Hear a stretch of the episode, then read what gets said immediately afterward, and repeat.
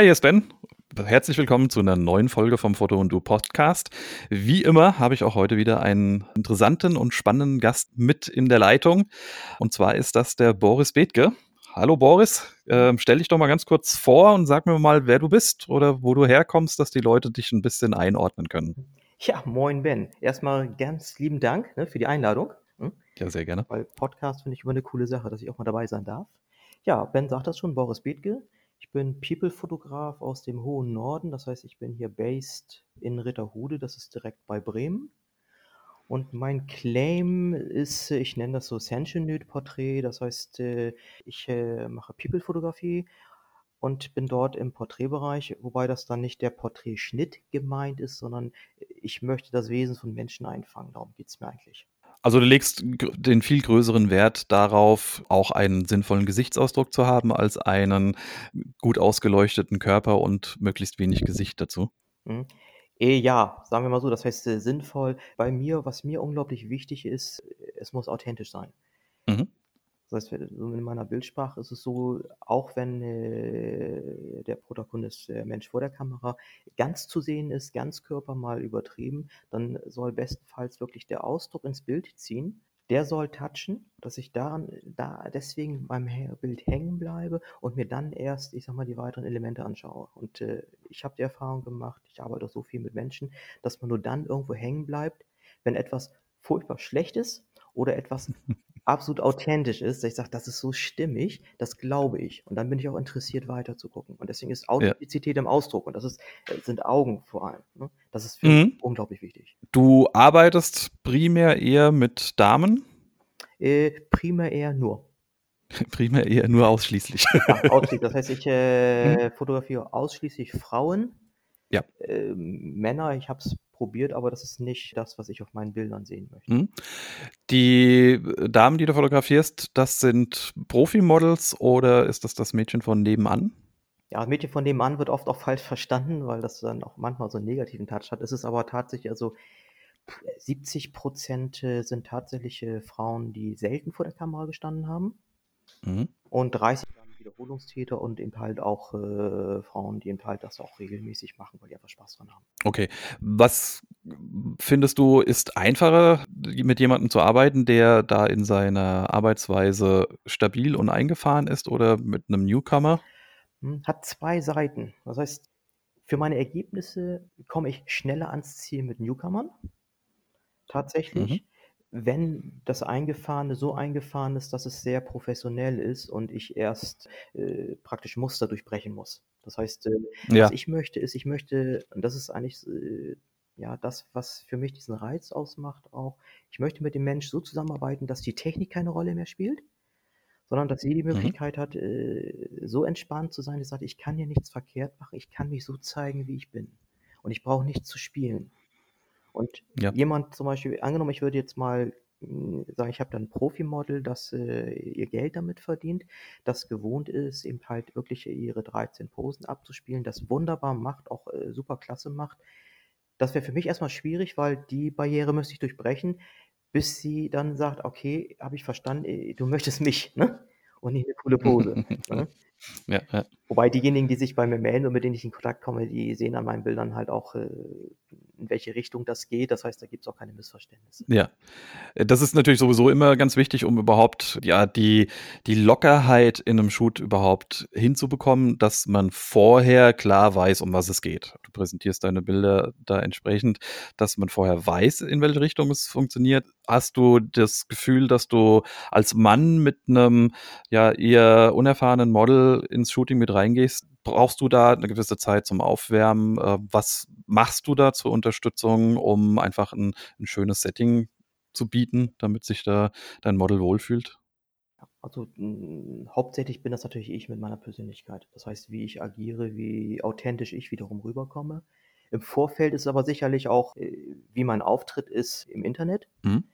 Und, äh, da ist es halt wichtig, dass ich nicht mit, äh, unterschiedlichen Synonymen unterwegs bin. Das ist auch mein Rat an alle Leute, wenn ihr anfangt und seid auf Modelsuche, äh, macht nicht Dieter55 oder dergleichen, sondern geht mit Klarnamen rein. Das heißt, egal, wenn ihr sagt, ihr habt Facebook, ihr habt Insta und ihr habt eine Homepage, dass die alle gleich heißen mit mit eurem echten Klarnamen, dass ihr dort echt seid, sagt: „Okay, den kann ich anfassen.“ Das ist schon mal 'n Vertrauensfaktor. Ja. Dann kann ich mir die Bilder anschauen, kann sagen: „Okay, da, äh, lese ich schon so 'n bisschen was raus, äh, mit was für 'n Mindset er vielleicht dabei ist.“ Und, äh, das Nächste wäre dann so die Kommunikation halt über, äh, Schriftform.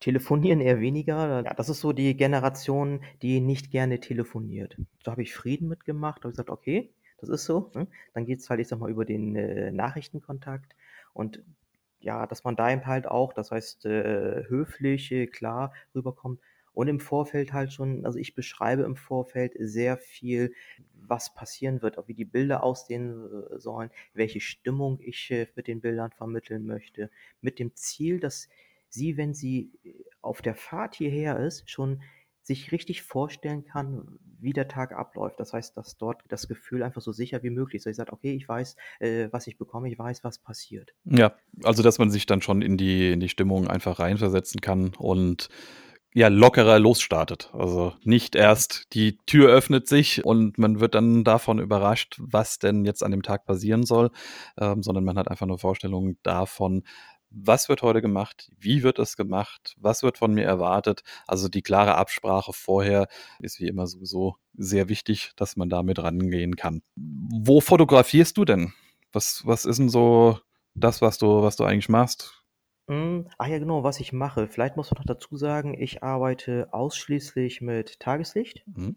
Das heißt, entweder draußen, bevorzugt on Location, das heißt, bevorzugt in einem möblierten Raum und nutze da eben halt alles, was ich an Lichtquellen habe, was das Tageslicht hergibt, was wändereflektiert ist oder wo Schatten geworfen werden, habe aber keinerlei, äh, Hilfsmittel. Das heißt, ich arbeite auch nicht mit Aufhellern, Mhm. auch nicht mit Stativen und von der Technik halt auch ganz, äh also, sehr zurückgenommen. Das heißt, ich habe, äh, eine Vollformatkamera und 51 mm Objektiv und da mache ich 90 % aller Arbeiten mit. Was ich nutze, ist, äh, vielleicht aus Bequemlichkeit ich habe bei mir in meinen Räumlichkeiten einfach, ich sage mal, 'n schönen Raum, den ich gut nutzen kann mit bodentiefen Fenstern. Das ist 'ne on Location, ist möbliert. Das heißt, da sind so italienische Bücherschränke drin, Ledermöbel, Parkettboden, dass man eben halt dort, ich sage mal, schon 'n schönes Umfeld hat. Ja. Wenn man's zwar auch nie richtig nutzt oder vielleicht selten, aber es gibt schon mal 'n schönes Gefühl, wenn man dort eintritt, ne? Man glaubt zumindest, die Bilder, die müssten eigentlich gut werden. Ja, es ist natürlich, äh, insofern von Vorteil, dass man schon mal ein Set hat, von dem man weiß, das funktioniert. Das kann man das kennt man zu jeder, äh, Tageszeit, grade wenn du mit den mit natürlichem Licht dann arbeitest. Das hilft ja auch, dass du von von deiner Seite aus her da vollkommen in dir ruhen kannst und das auch auf dein Modell dann entsprechend übertragen kannst, damit die das mit übernehmen kann, ne? Hm, ja klar, das heißt, wenn ich schon ganz unruhig bin wobei das, äh wenn man sagt: „Mensch, der Boris, der kennt ja seinen Raum in und auswendig“, äh, bei Tageslicht, äh, gilt's halt nicht, ne? Das heißt, äh, was immer entscheidend ist beim, äh oder beim Lichtsetting ist, wie weit ist das Model von der Lichtquelle, sprich vom Fenster entfernt? Mhm. Und damit stellst du letztendlich Licht und Schatten ein und die Spannung. Und das kann sobald die Sonne etwas durchkommt, äh, kann das sein, dass der bessere Spot wirklich 1 Meter weiter vom Fenster weg ist wie 1 Meter näher dran. Das heißt, das ändert sich wirklich mit der Wolkenlage, ne? Und da muss man halt nur sehen, was kommt raus, zack, korrigieren, nachstellen, Position verändern, äh, Arbeitsachse verändern und wieder ansetzen. Ja. Das sieht man dann aber. Arbeitest du da voll manuell mit der Kamera oder machst du Blendenvorwahl? Äh, voll manuell. Das heißt drin tatsächlich voll manuell. Blendenvorwahl hat mir manchmal so 'n bisschen das Set zerschossen. Mhm. Draußen ist es anders. Das heißt, wenn ich draußen zum Beispiel wenig, äh, Kontrolle über 'n Display habe, dann nehme ich, äh, Blendenvorwahl und, äh, richte es halt über die Zeit. Ja, ja. Was tust du denn sonst noch, um von der von der Stimmung her für dein Set da die bestmögliche Entspannung zu bringen? Ähm, arbeitest du, äh, mit Musik oder versuchst du dem dem Model irgendwie eine 'ne Story zu geben, in die sie sich, äh, reinversetzen kann? Erzähl mal 'n bisschen über die Herangehensweise, so 'n bisschen was, wenn du jetzt sagst: „Ich habe ein Set vor Augen, ab hier mache ich dann das.“ Hm, wie gehe ich da ran? Das heißt, das 1., was ich erst mal mache, ist, dass ich, äh, je, ihr jegliche Erwartungshaltung meinerseits nehme. Ne? Das heißt, dass sie das Gefühl hat, wirklich, ich bin eher das Problem, ne? der Fotograf wie sie. Weil das ist so ein bisschen, ja, man muss das ein bisschen verstehen. Also die Welt, die Frauen werden ja sehr arg sozialisiert durch die Werbung und haben immer Selbstzweifel, auch wenn sie, ich sag mal, wenn man als Mann außenstehend das gar nicht denken könnte. Ne? Ja. Und da hast du das Ziel, dass du wirklich in jeder Sekunde die Eigenschaft oder die, eine Atmosphäre herstellst, dass sie weiß, sie ist nicht das Problem. Mhm. Dann ist sie entspannt. Und das ist das, was ich versuche zu vermitteln. Das heißt, auch wenn ich zum Beispiel, ein einfaches Beispiel ist, äh, du kennst vielleicht den Klassiker, du machst ein Bild, guckst auf ein Display, hast eine Einstellung drin, die du nicht verstehst und bist am Grübeln. Ja. Und machst, boah, weiß nicht, hm, ah, ja, und bist ja nur mit dir beschäftigt, Ja. weil gerade irgendeine Einstellung für eine Hochzeit dabei ist. Was sie sieht, ist nur ein unzufriedener Fotograf. Ja. Und sagt, oh Scheiße. Und das sind so Sachen in der Kommunikation, dass eben halt, was immer passiert, dass du widerspiegelst, äh, was gerade passiert, dass du gerade beim Bild einstellen bist, dass es noch nicht über das Bild geht, äh, dass du gerade was verhauen hast. Und dann gehst du in das Set und sagst, Mensch, ich habe die und die Idee. Mhm. Hab vielleicht auch Mut als Stimmung, das heißt ein Grundbild, was nicht nachgestellt wird, sondern sondern wo es nur darum geht, die Stimmung zu vermitteln. Und äh, dann mache ich immer so eine Technik, das heißt, ich äh, grenze im Posing nicht ein. Das heißt, ich äh, mache nicht per Anweisung, dass ich ihr das komplette Posing vorgebe, sondern ich äh, grenze es so ein, dass sie einen Raum hat, in dem sie sich bewegen kann. Also ich sage, Mensch, Blick bleibt in der Kamera, nicht wechseln, aber da kannst du jetzt so ein bisschen agieren und da hole ich mir dann ab. Das heißt, dass äh, Dinge immer im Flow in der Bewegung passieren. Mhm. Okay. Hat den Grund, wenn du, ich sag mal, du kennst es bestimmt, wenn du zehn Bilder machst, die fast gleich aussehen, wo sich das Model nur etwas bewegt hast, dann guckst du auf die zehn Bilder, machst bam, bam, bam, und bei einem Bild machst du plötzlich, boah, das toucht dich unglaublich. Ja, ja. Aber nicht, weil du es super gesteuert hast oder das Model es super gesteuert hat, sondern weil dazwischen in der Bewegung zufällig etwas so Authentisches entstanden ist, was einfach passt. Und das versuche ich dabei äh, zu bekommen. Deswegen arbeite ich viel in der Bewegung. Mhm. Du hast gesagt, manchmal arbeitest du mit einem Mood. Also, erarbeitest du dir mit deinem Model vorher irgendwie ein Moodboard oder hast du selbst so einen, einen Satz an, an Moods, die du immer wieder aus der Schublade ziehen kannst und sagen kannst, hier pass mal auf, guck mal, das wäre was, was ich mir vorstellen kann, das ist was, was ich mir vorstellen kann. Also äh, ist das eher so ein Ding vorher, nachher, oder, also währenddessen Mhm. oder eher gar nicht? Also ich sag mal eher selten. Mhm. Vorher nicht. Das heißt, ich arbeite, wenn es nicht zum Beispiel um etwas geht wie eine Shooting-Tour, wo man sagt, man möchte richtige Themen umsetzen. Ne? Ja. Äh, äh, vorher arbeite ich es normalerweise nicht. Wenn ich sage, das wäre jetzt eine Ausnahme, das hatte ich jetzt bei meinen Veröffentlichungen, dass ich zum Beispiel eine Bildstrecke mit dem äh, Model shooten möchte und eine Geschichte vermitteln möchte, dann äh, und das auch nach ihre Geschichte ist, dann gehe ich vorher mit ihr äh, durch, was es eigentlich ausmacht. Das heißt, dann lerne ich sie schon mal beim anderen Shooting kennen, sage, das ist ihre Geschichte und überlege mir dann, welche Bilder dazu passen und mache dann Vorschläge und sag mal, das können wir so oder so umsetzen. Mhm. Normal, aber der Normalfall ist tatsächlich, ich habe vielleicht ein, zwei ausgedruckte Bilder hier, weil äh, mich diese Stimmung getoucht hat. Die bringe ich dann, wenn es passt, mit rein. Sag Mensch, ich habe hier noch ein Beispiel. Normal starte ich aber wirklich solo, ohne, ohne dass ich irgendwelche Vorgaben mache, sondern äh, das ergibt sich oft während des Doings. Ja. Weil ich möchte ja, äh, ich habe ja weniger diese richtige Inszenierung, dass eine Frau mit einem Zepter dort auf dem Thron steht und nach links guckt und äh, da ein Pferd vorbeiläuft, sondern ich möchte ja, ich, ich möchte ja, ist jetzt nicht negativ, Ja, ohne Ja. Wertung. Ich inszeniere ja nicht, äh, um zu sein, ich möchte sie so authentisch wie möglich haben in einem Rahmen. Und das ist manchmal auch nur ein Kleidungsstück, was dann die ganze Story trägt. Mhm. Dass sie, ich sag mal, nö, dass dieses Kleidungsstück eine Konstante ist und sie mit der Art, wie sie äh, dann äh, ja, sich bewegt und das, was ich dann einfange, das dann letztendlich aber die Bilder sind, die den Ausdruck dann transportieren. Okay, super. Deine Models, wo oder wie findest du die? Kommen die von alleine auf dich zu? Ich denke, mittlerweile könnte man das fast annehmen, dass natürlich je mehr Models man abgelichtet hat, natürlich äh, Bekannte oder Freunde oder sonst wer die Bilder dann auch sehen können und sagen, ach, würde ich auch gern haben. Ähm, aber erzähl doch mal was dazu. Was sind denn so deine Ankerpunkte? Um noch ganz kurz wie immer zu sagen, ähm, zu jedem Gast findet ihr die Shownotes immer hier unten auf der Webseite mit drunter. Ihr findet sie auch äh, bei Spotify und bei iTunes mit in der Beschreibung. Sollte es zu viele Links geben zu einem Gast, kann das sein, dass das bei Spotify und iTunes etwas eingeschränkt ist, weil die eine Zeichenbeschränkung haben. Dann einfach auf der Webseite in dem Podcast gucken. Dort findet ihr dann alles. So, dann Bühne frei. So, wie war jetzt die Frage? Ach so, genau, wie kommt Wo findest du deine Models, ja? wie wie wie finde ich meine Models oder wie finden meine Models Ja. mich?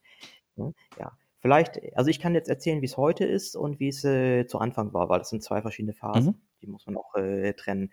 Heute ist das so, dadurch, dass ich, ich sage mal, über Facebook und Insta, äh, 'ne höhere Reichweite habe, das heißt, äh, mittlerweile recht bekannt bin, ob nun positiv oder negativ, sei dahingestellt, äh, ist es so, dass, äh, die Frauen, denen mein Bildstil gefällt und die meinen, dass sie zu den Bildern passen, die finden mich. Mhm. Die bewerben sich. Mal passt es, mal passt es nicht. Hat auch wie nie was mit, äh mit schön, hässlich oder dergleichen zu tun, sondern einfach nur etwas mit 'ner Typauswahl. Das heißt, man sieht gewisse Menschen, gewisse Gesichter oder, äh, Typen, die sehe ich in meinen Bildern. Das entscheide ich relativ schnell, wenn ich 'n Portfolio sehe, andere nicht. Das ist total ohne Wertung. Das ist nur mein Mindset. Ja. Das Zweite ist, dass ich aber auch, äh, anschreibe. Das heißt, wenn, mir jemand vom Typ her gefällt, wo ich sage: „Wow, das ist, äh das kann ich mir auf meinen Bildern super toll vorstellen.“ Und ich habe auch 'ne Idee, wie er vom äh, wie sie vom Typ her ist, weil das kann man auch so 'n bisschen an Gesichtern und so was, äh, auch ablesen, wenn man viel mit Menschen arbeitet, dann schreibe ich an. Ja. Dann sage ich schreibe ich sofort an, sage: „Mensch, ne, ich finde dich, super interessant und würde ganz gern mit dir herausfinden, ob wir dort gemeinsam was an den Start bringen“, ne? Mhm. Und, äh, ja, dann entwickelt sich was oder ent entwickelt sich nichts, ne? Ja. Wenn du also, hast du Models, die zu ja, zu regelmäßigen Besuchern werden, beziehungsweise so zu zu den heimlichen eigenen Favoriten? Äh, ja, das entwickelt sich dann auch. Das heißt also, sie sind mir alle lieb und teuer, aber du hast eben halt manchmal manchmal hast du eben halt, äh, 'ne Ebene, wo äh, wo es weil du schon mehr miteinander gemacht hast und wo dieser dieser dünne Fa Faden Vertrauen und, äh, dieser Einklang, was wo das einfach so im Einklang ist, dass es dir einfach unmäßig Spaß macht und sagst: „Mensch, ich möchte wieder was machen.“ Und dann fällt dir wieder 'ne Idee ein. Hast du wieder was Neues und sagst: „Mensch, äh, hast du Lust?“ Ja. Ne? Und das sind immer da da, wo ich sage mal so, dieser äh, dieser Faden an ja, man sagt so allgemein, die Chemie stimmt, wo man sagt, wo wo dieser absolute Einklang da ist. Das sind, äh, die Menschen, äh, die machen also, da da macht es mir äh, nicht nur Spaß, sondern noch mal mehr Spaß, weil man sich noch mehr gegenseitig inspiriert. Mhm. Weil dann auch die bei das heißt, auch wenn man das merkt man, äh, auch wenn man, äh, öfters schon zusammengearbeitet hat, man braucht auch gewisse Dinge halt dann auch nicht mehr abzuklären. Das heißt, äh, äh, man geht noch entspannter rein und, äh, ist noch offener und dann, hat man so dieses, ich sage mal, wenn so dieses Gefühl von Flow da. Ja. Das heißt, gegenseitig passiert was und man selber merkt nicht, dass man 'ne Kamera bedient und sie merkt nicht, dass sie post. Mhm. Das ist so das Ideal. Ja, das ist klar, das ist so, äh, perfekter Zustand.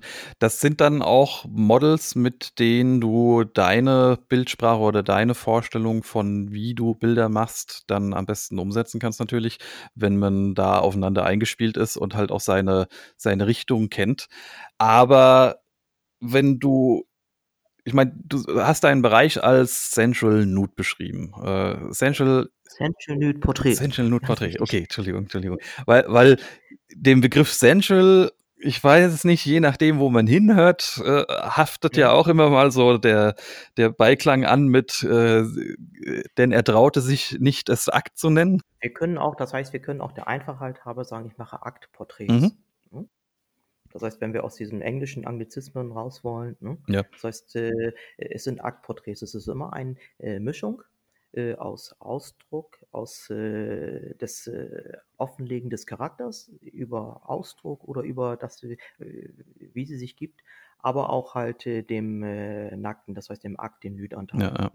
Warum ich das so blöd erwähnt habe, ist halt, dass man in den Bildern von dir diesen Teil, den man über diese Übersetzung aus dem dem Englischen mit dem Sensual, ähm, überhaupt auch erst kommen könnte, in den Bildern auch sieht. Aber sehr häufig mittlerweile kann man ja dann auch Ausschreibungen sehen, die suchen nach jemandem für Sensual und dann siehst du am Ende die Bilder, die bei rausgekommen sind. Und es war halt einfach nur 'n Model, was ich halt ausziehen sollte für Bilder. Ja? Ja gut, das das ist da ist, glaube ich, jede Wortwahl, äh, scheitert, ne? Da scheitert, glaube ich, jede Wortwahl, weil ich sage mal, das hat immer ist immer so dieser Grad zwischen, äh, plump und ästhetisch und zwischen, äh, äh, Ergebnis und Wertschätzung, Ja, ja, ja. Und, äh, es zeigt immer auch sehr viel vom Mindset desjenigen, der hinter der Kamera ist. Ja, auf jeden Fall. Aber das ist halt natürlich schwierig für 'n, äh, Model, das so zu erkennen. Die hat jetzt zum Beispiel in der einen Woche deine Bilder online gesehen, hat den Begriff Sensual mit deinen Bildern abgespeichert. In der Mhm. nächsten Woche ist der der Dieter oder wie du's vorhin genannt hattest, Mhm. ähm, unterwegs und sucht auch nach einem Model für Sensual-Bilder im Mhm. In 'nem Landhaus oder so, irgendwas in der Richtung. Aber eigentlich sucht er nur nach 'nem Model, was sich mal auszieht, weil er, ja, f äh, bisschen fehlgeleitet ist.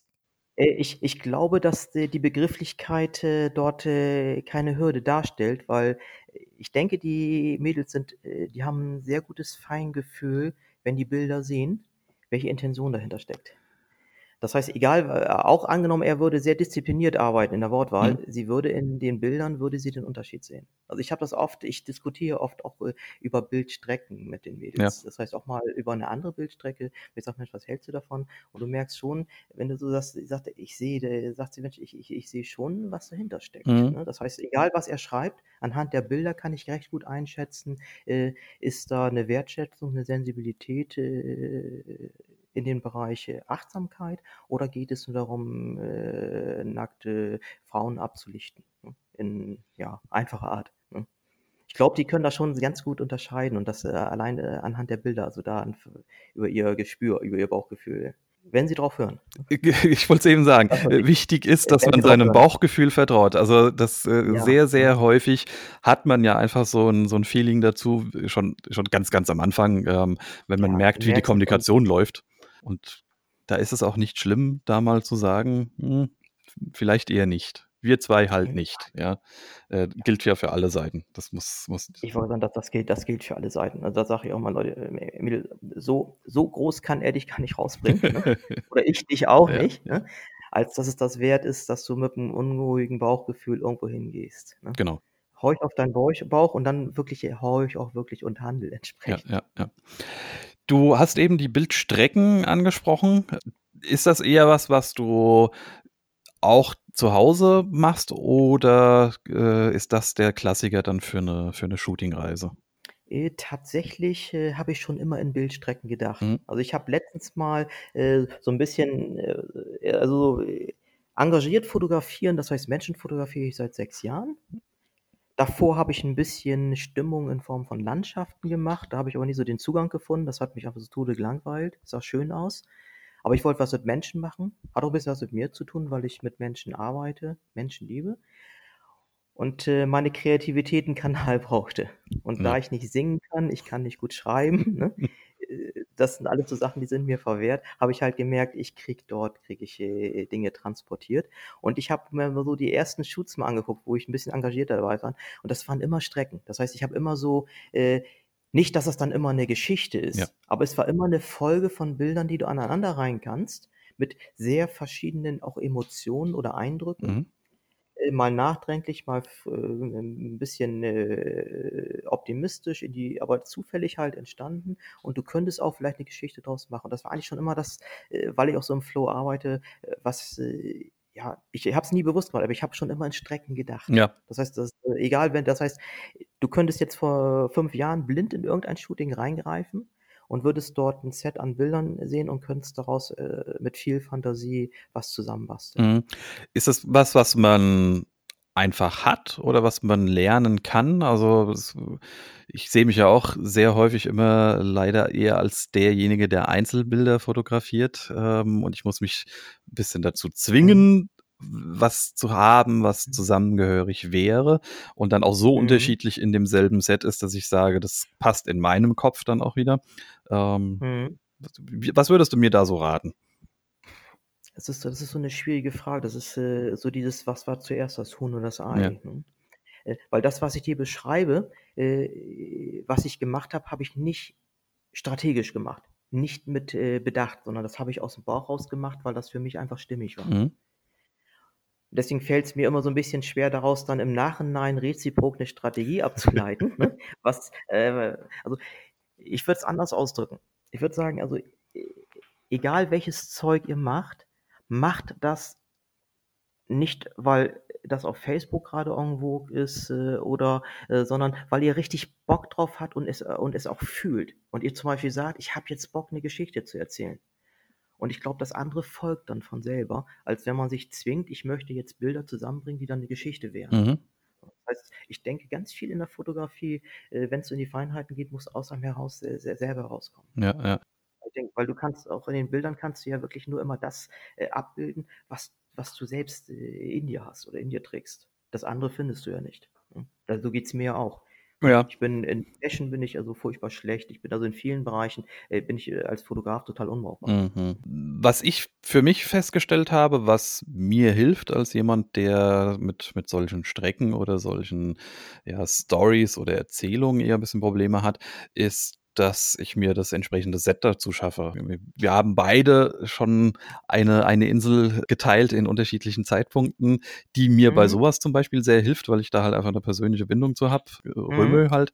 Und das ist bei mir immer eigentlich ein relativ gutes Ventil, dass ich ohne viel nachzudenken dort was erzählen kann, weil ich einfach eine Vorerfahrung dazu habe, einfach schon, schon die Gegend dazu auch kenne und ähm, ja, so Dinge, die man selbst erlebt hat, im Nachhinein komprimiert in Bildern mit einer anderen Person wieder unterbringen kann.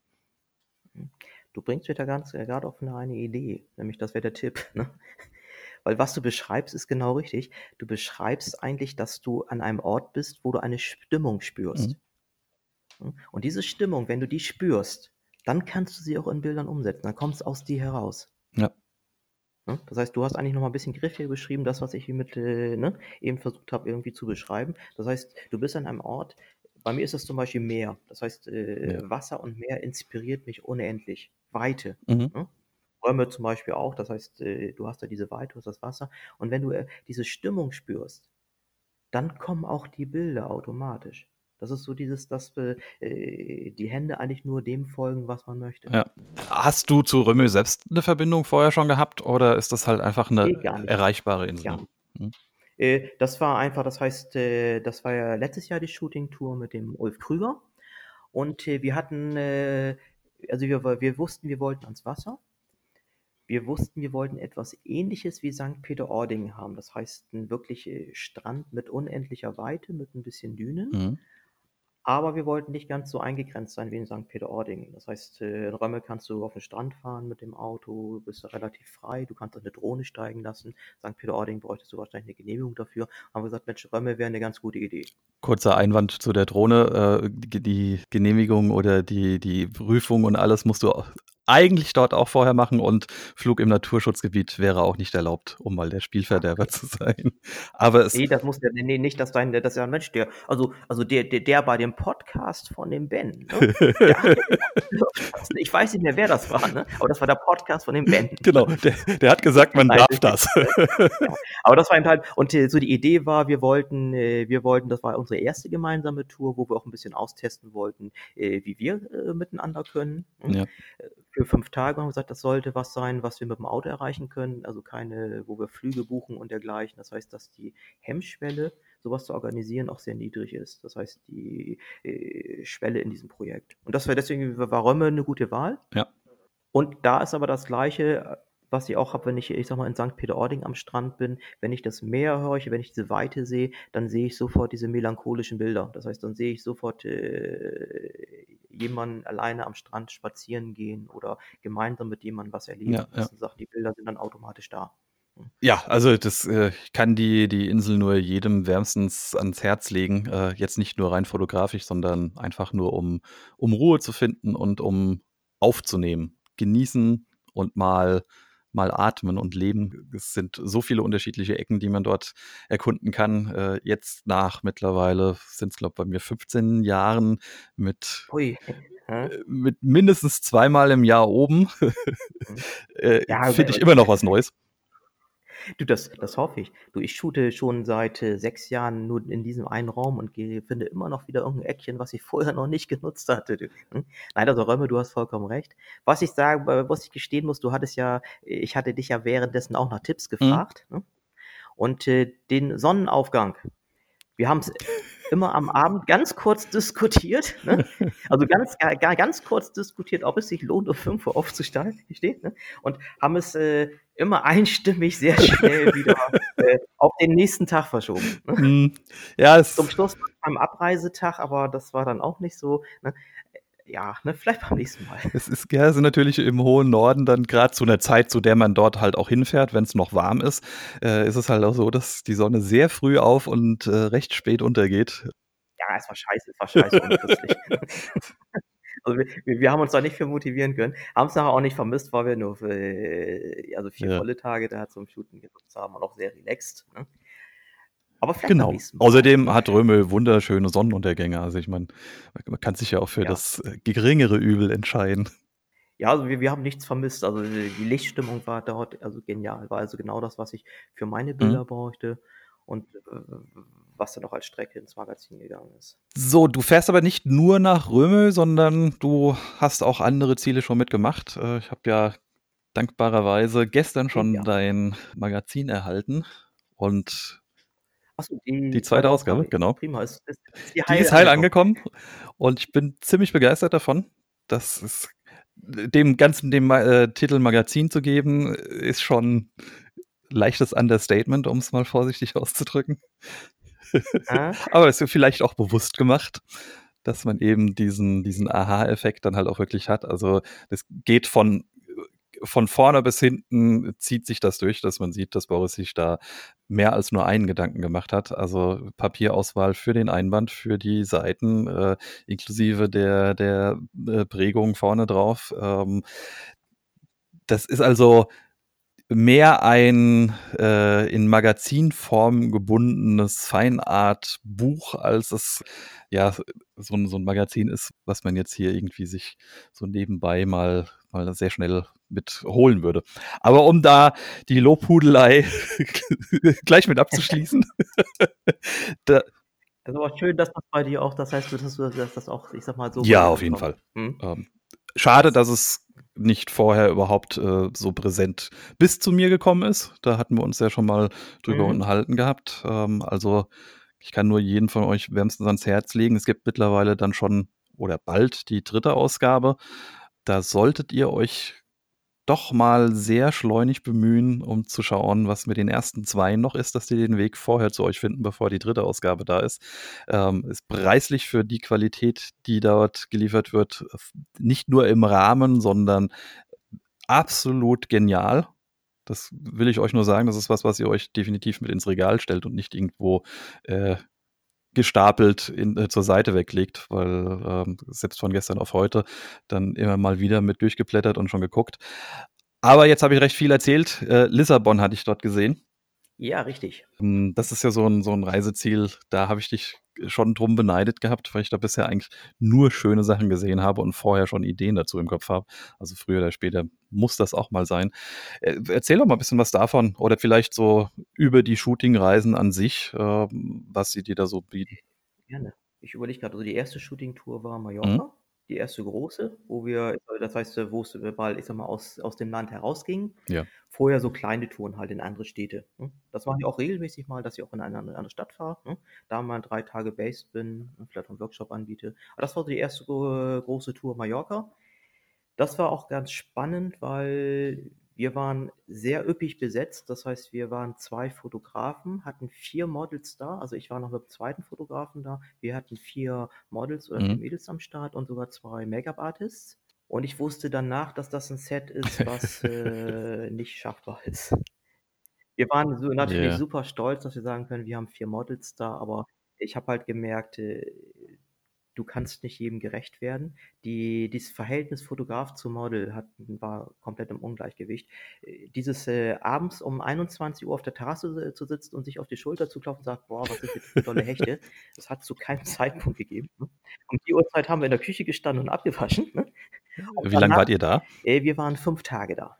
Hm, okay, ja. Das ist schon war, sehr hatten, sportlich. Hatten eine tolle, hatten eine richtig tolle Finke direkt am Wasser in Calaradiada knapp vorbei. Also war schön, die Spots da richtig klasse. Die Stimmung war auch klasse, aber das Pensum und äh, ja. dieses Setting Fotograf zu Model, das war im Ungleichgewicht. Also, ich habe ich kann normalerweise im Flugzeug nicht schlafen. Das geht nicht. Habe ich noch nie hinbekommen. Auch bei Transatlantikflügen nicht, wo ich's mir gewünscht hätte. Da war das so, ich bin, äh, im Halbschlaf, äh, mit dem Leihwagen zum Flughafen gefahren, ne? Bin irgendwann, äh, habe ich mich ins, äh, Flugzeug gesetzt, das weiß ich noch, und bin dann, wie wir in Bremen aufgesetzt, bin wieder aufgestanden. Ich war so im Arsch, ne? Also, lange Rede, kurzer Sinn, das war so der Punkt, wo ich gesagt habe: „Ah, das hätte so nicht mehr.“ Mhm. Und auf Römme auf Römme haben wir's anders gemacht. Und davor, das heißt, äh, äh, ich war privat vorher in Lissabon. Mhm. Römme war allerdings, äh, tatsächlich vor der Lissabon Shooting Tour. Okay, ja. Und in Römme haben wir's, äh, so gemacht, mit dem Ulf Krüger zusammen. Wir waren 2 Fotografen, 2 Models und eine Make-up-Artist. Mhm. Und dieses Eins-zu-eins-Verhältnis, das war ideal. Wir, äh, haben also wir sind so geschält in den Tag rein. Wir haben nichts geplant, das heißt keine festen Uhrzeiten geplant. Wir wussten, was wir können, was wir umsetzen wollten und, äh, was geht, haben aber, äh, das laufen lassen. Und es sind unmäßig, äh, gute Ergebnisse entstanden, also wirklich, äh, unfassbar. Und wir haben auch noch Videomaterial eingesammelt, wo wir, äh, mal auf Mallorca überhaupt nicht zu bekommen sind, weil einfach nur fix und alle war, irgendwo mal den Aufnahmeknopf zu drücken und, äh, konnten noch 'n, äh, schickes Behind-the-Scene-Video machen und es war von vorne bis hinten absolut entspannt. Jeder hat seine Aufgaben gefunden, man hat sich am Frühstückstisch getroffen. Wir waren dann, wenn's wichtig war, an den Sets, haben ganz, äh, relaxed geshootet, haben unsere Ideen umgesetzt. Und das war für mich so der Punkt, wo ich gesagt habe: „Okay, ich habe jetzt den Vergleich. Ich weiß jetzt, wenn ich 'ne Shooting-Tour mache, äh, was mir wichtig ist.“ Ja. Ja, das ist natürlich klar. Man muss es überhaupt erst mal gemacht haben, um rauszufinden, was für einen selbst das Ganze ist. Man setzt sich ja auch unter Druck, ne? Dann hast du da Ja, hast du da. 4 Models rumspringen und, äh, dann dann bist du der Meinung, du musst dich jetzt dann irgendwie mit aufteilen. Äh, wir hatten das letztes Jahr in Kroatien ja auch ähnlich gehabt, dass wir dort auch mit mit 4 Models und Make-up-Artist, äh, dann unterwegs waren. Und dann teilt sich das von alleine dann, wenn du mit 2 Fotografen unterwegs bist, in so in so Kleingruppen mit auf, was ich empfand, was voll und ganz in Ordnung war, aber dann ist es halt das das sieht nicht jeder dann auch immer so, äh, ne? Dann die Models wollen ja dann schon, weil sie ja mit 2 Fotografen fahren, dann auch von beiden Fotografen eventuell sogar die gleiche. Anzahl von Bildern haben oder den den gleichen Anteil haben. Und dann fängst du an, dann da zu rotieren. Also, ich bin da 'n ganz, ganz großer Verfechter von, vielleicht sogar mit 2 Models und 'ner Visa alleine weg oder, äh, noch noch 'nen anderen Fotografen mitnehmen. Dann dann ist jeder immer irgendwie so, dass er, wenn er wollte, Mhm. komplett unter Strom stehen kann, Mhm. aber dass man über 'n Tag gesehen auf jeden Fall so viel Luft auch hat, dass man einfach sagen kann, ja, man genießt auch mal den den Teil abseits der Arbeit, die es dann ja wird. Mhm. Weil der Punkt ist, machen wir uns nichts vor, äh, Kreativität ist immer begrenzt, ne? Das heißt, wenn man in einem Spot ist und man setzt was um und man würde jetzt, weil weil man's dann noch weitermachen muss, einfach weiter auf den Auslöser drücken. Die Bilder werden ja die werden ja nicht kreativer. Nein, Wenn du nein. dann diese Ruhepausen dazwischen hast, dann fällt dir ja zum Beispiel ein, was dir vielleicht, ich sage mal, zu der Geschichte noch so an Zwischenbildern fehlen würde. Mhm.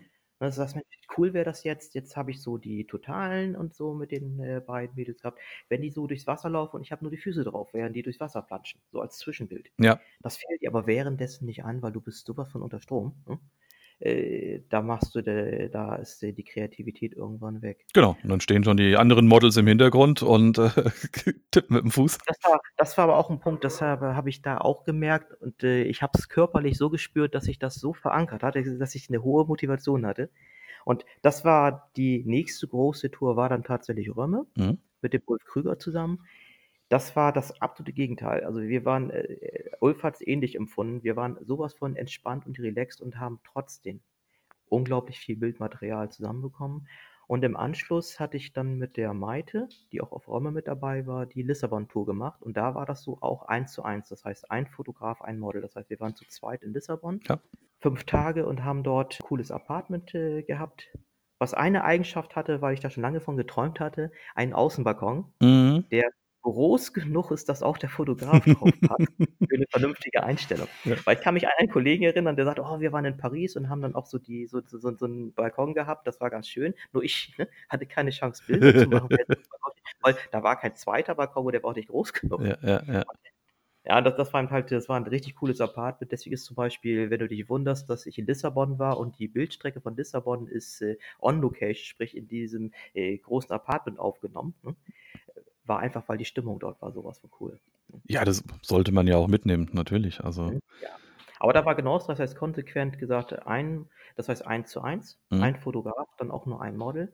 Und das hat super geklappt. Das heißt, wir haben die Stadt erkundet und rumgeschlendert zu den Uhrzeiten, wo das Licht vielleicht nicht gut war. Da, wo das Licht gut war, da haben wir Fotos gemacht abends haben wir auf dem Balkon gesessen, haben geguckt, wie zu die Lichter angehen in den Häusern, also in den Straßenschluchten. Ja, ja.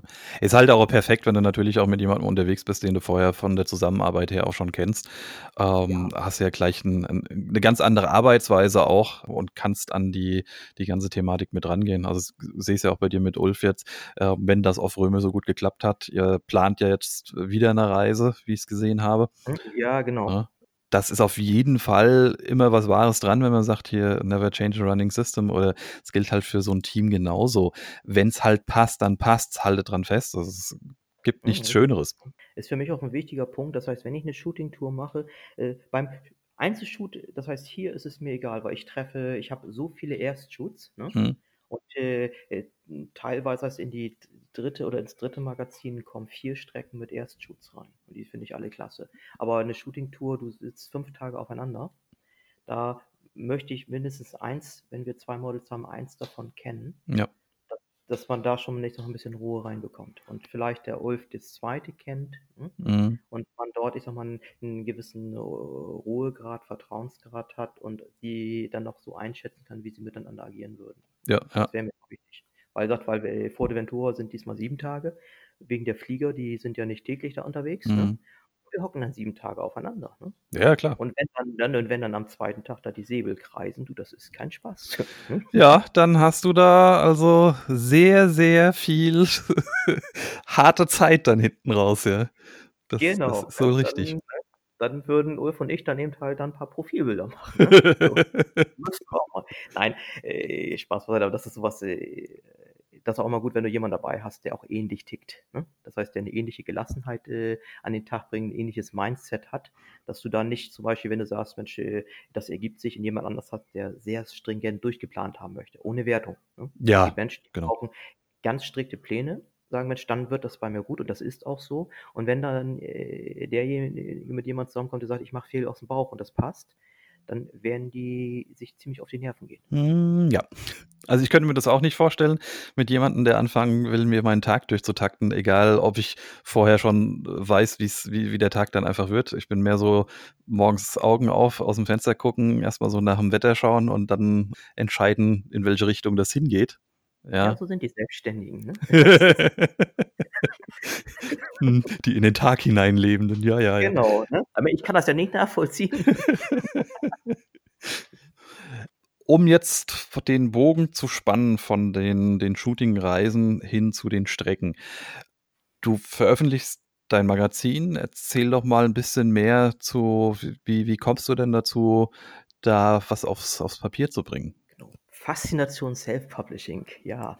Äh, ich weiß nicht, also ich denke mal, jeder Fotograf kommt irgendwann so äh, in so eine Phase herein, äh, wo er sagt, äh, ich bin jetzt so mit, äh, die erste Phase ist ja, dass du versuchst mit deiner Kamera klarzukommen, dass du erstmal so ein bisschen Sicherheit mit deiner Kamera hast, dass die dir nicht gleich aus der Hand fällt, dann, dass du in der Kommunikation gut, dass dann gute Bilder entstehen und irgendwann äh, sind dann gewisse Sachen, die reichen dir nicht mehr. Und wenn ich mir überlege, wie viel Herzblut ich in so ein Bild stecke und wie vergänglich das, wie wirklich vergänglich wie eine Eintagsfliege bei Facebook durchrauscht, unbeachtet und auch nicht äh, geeignet, überhaupt äh, vernünftig wahrgenommen zu werden, äh, kommt irgendwann, glaube ich, jemand, jeder und sagt, Mensch, so gedruckt, das hat eine ganz andere Qualität. Ja. Und das war bei mir dann der Fall, das war so 2017. Ich wollte es vorher schon immer irgendwas, das war aber mehr so dieses äh, gedruckt wäre eine coole Sache. Aber da war dann auch der Bauch, der sagt, Mensch, ich möchte, dass meine Bilder bei den Leuten, die meinen Scheiß mögen, dass die da auch die Möglichkeit haben, äh, das richtig, wirklich mit allen Sinnen wahrzunehmen. Und wenn ich ja heute Bilder konsumiere, und da bin ich ja genauso, ich habe auch nur wenig Zeit, ich äh, scroll durchs Handy und das ist kein Bilder mehr betrachten, sondern es ist eine reine Informationsaufnahme. Ja, ja. Instagram ist Informationsaufnahme. Das heißt, ich, äh, ich scroll schnell durch. Wer hat mit wem was gemacht? Gibt es ein interessantes Model? Aber in den seltensten Fällen schaue ich mir Bilder intensiv an. Äh, hm? Mhm. Weil äh, der Konsum von Instagram, das ist, da ist äh, eine Sozialisierung dahinter, ist bei Facebook ähnlich. Äh, das haben wir nicht gelernt, ne? Und wenn du, das ist, wenn, das ist ein, wenn du zum Beispiel jemanden bei einem Fototreffen triffst und du drückst dir dein Handy in die Hand, Das ist ganz opportun. Der kann durchscrollen und da ist niemand böse zu. Ja. Wenn du ihm dein Fotobuch in die Hand drückst und der blättert das so wie so ein Daumenkino durch, das gebietet der Anstand, das würde er nie machen. Ja, ja. Das heißt, er würde dieses Papier, das heißt, äh, das ist, äh, das Papier wird anders betrachtet und du, du fühlst, äh, das heißt, du hast dieses Bild, da hast du unglaublich viel Herzblut reingesteckt und dann hast du dieses äh, wirklich in gedruckter Form, in einem schönen Druck. Du hast so eine tolle Haptik. Das Papier ist ein festes Papier, das fühlt sich gut an. Du riechst so ein bisschen die Druckerschwärze und das sind alles Dinge, die, die dich dieses Bild ganz anders wahrnehmen lassen. Und das war für mich so die Sache, erst gedruckt ist es ein Bild. Ja. Und das war so, dass ich sagte, ich möchte es in gedruckter Form, ich möchte meine Sachen in gedruckter Form an die Leute bringen. Und dann ging natürlich so die Überlegung los. Das heißt, dann äh, fängst du an, wenn du sagst, okay, ich möchte was veröffentlichen. Ein Verlag äh, macht in der Mini-Nische, also P- Porträt- oder People-Fotografie, das ist eine klitze, klitze kleine Nische. Da findest du keinen Verlag, wenn du keinen Namen hast wie Helmut Newton, Peter Lindbergh, äh, Anton Corbier, Corbijn oder dergleichen. Ja, ne? Das heißt, es geht nur im Selbstverlag. Und das war der Punkt, dass ich sagte, okay, im Selbstverlag. Und dann habe ich halt Gedanken gemacht, äh, wie möchtest du denn, dass die Leute deine Bilder äh, konsumieren oder wahrnehmen oder genießen können? Und da hast du dir Gedanken gemacht über das Layout. Und da wäre auch dieses Warum Magazin. ne? Mhm. Und äh, das ist so eine Sache, es ist tatsächlich, ist es so, eine, so ein Sparring, ist das? Also so, so ein Spagat, der ist bewusst gemacht. Äh, Das Magazin, das Magazinformat habe ich bewusst gewählt, weil das noch eine gewisse Leichtigkeit bietet. Es ist kein staatstragender Bildband, kein Kompendium, ne? sondern äh, wo, du, wo, wo das ganze Lebenswerk verankert ist, ist jetzt aber ohne Wertung, das geht nur um mein Mindset, sondern es äh, ist etwas Leichtes und auch etwas, was auch ja, eher aktuell ist. Ja. Weil bis du so gefüllt hast, musst du erstmal viel sammeln. Das heißt, deswegen dieses Magazinformat. Und da hatten mich die eigentlich so ein bisschen inspiriert, die Kollegen aus Dresden, weil die waren gerade mit ihrer ersten Ausgabe draußen, der Matthias Höhle. Den hatte ich damals kennengelernt und die haben auch ein Magazin, wirklich im Magazinformat, ein bisschen kleiner rausgebracht, mit mehreren Fotografen. Das heißt, es präsentieren immer mehrere Fotografen. Und das war so dieser Spirit, diese Leichtigkeit. Ja, ja. So, und auf der anderen Seite war natürlich diese Leichtigkeit, dieser Spirit, gesagt, das klappt natürlich nicht, wenn ich auch leichtes Papier nehme, weil ich möchte tro trotzdem eine Qualität, das heißt, ich möchte, dass die Bilder angefasst werden können. Und das war für mich, dass ich gesagt habe, ich mache den Wolf im Schafspelz. Das Magazinformat, das mag ich, aber ich mache es, äh, dieses Format so, dass äh, man es vergisst und eigentlich denkt, man hat ein Bildband in der Hand. Ja. Das geht mit dem Einklapper, geht das zum Beispiel los. Das heißt, der Einklapper ist das typische Synonym für einen großen Umschlag, wo dann äh, die Einleitung drin ist. Das heißt, man klappt was um. Das heißt, da denkt man schon, man hätte ein Bildband in der Hand. Ja. Das, das, die, die Bindung, das Papier, die Prägung ist auch wieder so ein Part, weil ich mir auch überlegt habe, äh, das Layout. Und das ist immer das, wenn jemand zum Beispiel sich überlegt, möchte, ich möchte auch so etwas an den Start bringen, macht euch Gedanken wirklich über ein gutes Layout und nicht irgendein Layout, sondern das Layout, was eu, euer Mindset, das heißt eure Gefühle widerspiegelt. Und die Prägung ist äh, auch so ein bisschen so dieses, äh, ja, du kannst es anfassen, das heißt, du kannst den Titel fühlen. Und ich bin ja nun Bremer Hanseat, ich bin nicht so der, der Laute, das heißt, äh, mein, das Magazin heißt natürlich Boris Bethke, weil das ist, bin ich, das sind meine Bilder, aber ist halt nur leicht geprägt. Mhm. Nicht so plakativ in großen Lettern. Mhm. Ne? Er wird aber wahrgenommen und du kannst genauso kannst ihn erfühlen. so, das war so die Intention. Das heißt, äh, deswegen halt auch der Gedanke, das äh, sauber auf die Beine zu stellen. Und da habe ich wirklich Zeit reingesteckt, wirklich überhaupt erstmal mir Gedanken zu machen. Gutes Layout, das heißt äh, ein gutes Layout. Dann habe ich mich mit Druckereien zusammengesetzt, habe mir Papiere angeguckt, habe erstmal überlegt, auch wer ist überhaupt mein Partner. Und das ist ein zweiter Part. Das Magazin ist sehr groß. Das ist ein äh, 24 mal 32 Zentimeter, also weit größer wie ein A4. Mhm. Das kriegst du bei keiner Online-Druckerei. Das heißt, äh, bei dem, was ich umsetzen wollte, die Prägung, die Papiere, die kriegst du dort nicht. War klar, ich kriege das nicht preiswert bei einer Online-Druckerei umgesetzt, im Standard, sondern ich muss das mit einer regionalen Druckerei auf die Beine stellen. Und das war dann der nächste, dass du dann ähm, dich mit regionalen Druckereien kurz geschlossen hast, hast deine Idee halt präsentiert. Und da habe ich jetzt einen Druckpartner, da klappt das wunderbar. Die haben das Projekt verstanden. Das wird sogar vom Geschäftsführer direkt betreut, äh, der aber von der Pike auf Drucker ist. Das heißt, der dann auch Lösungen sucht, wenn irgendwas schief Mhm. läuft, der, der dieses Projekt einfach mag. Ja, ja. Diese diese das heißt auch die dieses Herzblut da drin auch sieht und dann auch entsprechend bereit ist, auch nach einem Papier zu recherchieren, äh, äh, weil's irgendwo ausgegangen ist und da wirklich noch mal Zeit reinknallt, wo er sonst, ich sage mal, vielleicht halbherzig etwas anderes vorschlagen würde, was nur sehr ähnlich ausschaut. Ja. Habt ihr euch dazu dann gemeinsam an 'n Tisch gesetzt und, äh, unterschiedliche Papiere ausprobiert oder haben sie dir die zugesendet? Was wie wie Eh, an Tisch. Ja. Das heißt, das war tatsächlich so ich habe es immer so 'n bisschen miteinander verbunden. Das heißt, ich habe im Vorfeld, äh also die die die Vermaßung hatte ich. Mhm. Da hatte ich mir auch, äh, 'n bisschen Rat geholt von einer Mediendesignerin, äh, nachher auch fürs Layout. War ganz gut, das war die Corinne aus Hamburg, weil die Corinne aus Hamburg, die ist auch in der im ersten Magazin mit dabei und die ist, äh ja, fühlt sich sehr wohl vor meiner Kamera und konnte mir dann fürs erste Magazin auch im Bereich Mediendesign, InDesign 'n paar gute Ratschläge geben. Das haben wir dann ver äh, haben wir dann damit verbunden. Und ich bin dann direkt zu den Druckereien hin, weil ich wollte die Leute kennenlernen. Ja. Das heißt, ich wollte äh, was ich gemerkt habe, ist, so ein Projekt ist 'n Liebhaberprojekt. Das ist kein Projekt, äh, Commercial und da brauche ich Menschen, die so 'n bisschen mitticken Mhm. und, äh, bereit sind, auch 'ne Ehrenrunde zu drehen für 'n gutes Ergebnis und, äh, das kriegst du nur, wenn du die Leute persönlich triffst. Und dann bin ich in die Druckereien gefahren, habe dann auch schon Papierauswahl, das heißt, ge bisschen geguckt, äh, äh, was es da so gibt, habe mit denen das besprochen, 'n bisschen was mitgenommen. Ist auch hochemotional, ne? Dann sitzt du da, hast da 50 Papiere und dann bist du so am am Fühlen, dann da so 'n bisschen, ne? Und dann merkst du eben halt aber auch, äh, ob die's gewohnt sind oder ob die genervt sind, ne? Da merkst du schon, das heißt, ob du Partner hast, die mitgehen, das heißt, die verstanden haben. Und da war's tatsächlich so, ich hatte 4 Druckereien, mit denen ich mich intensiv auseinandergesetzt habe und, äh, äh, bei 2 Druckereien, äh, war dieser Touch da, sagte: „Okay“, ne? Ja. Und ich habe jetzt 'ne Druckerei, äh 'ne Bremer Druckerei, auch regional, das ist auch ganz wichtig, dass du kurze Wege hast. Äh, die sobald da äh, irgendwas neu zu entscheiden ist, die kümmern sich sofort selber. Das heißt, finden 'ne Lösung, präsentieren dir die, du hast sofort 2 Tage später neues Papier in der Post. Das hatten wir jetzt mit 'm neuen Umschlagpapier, weil der Hersteller pleitegegangen ist, Mhm. des vorherigen. Das wurde dann bei einem anderen Hersteller produziert, aber die Spezifikation passte nicht mehr. Das Papier war 'n anderes. Das heißt, wir mussten das gleiche Papier wiederfinden, nur von einem anderen Hersteller.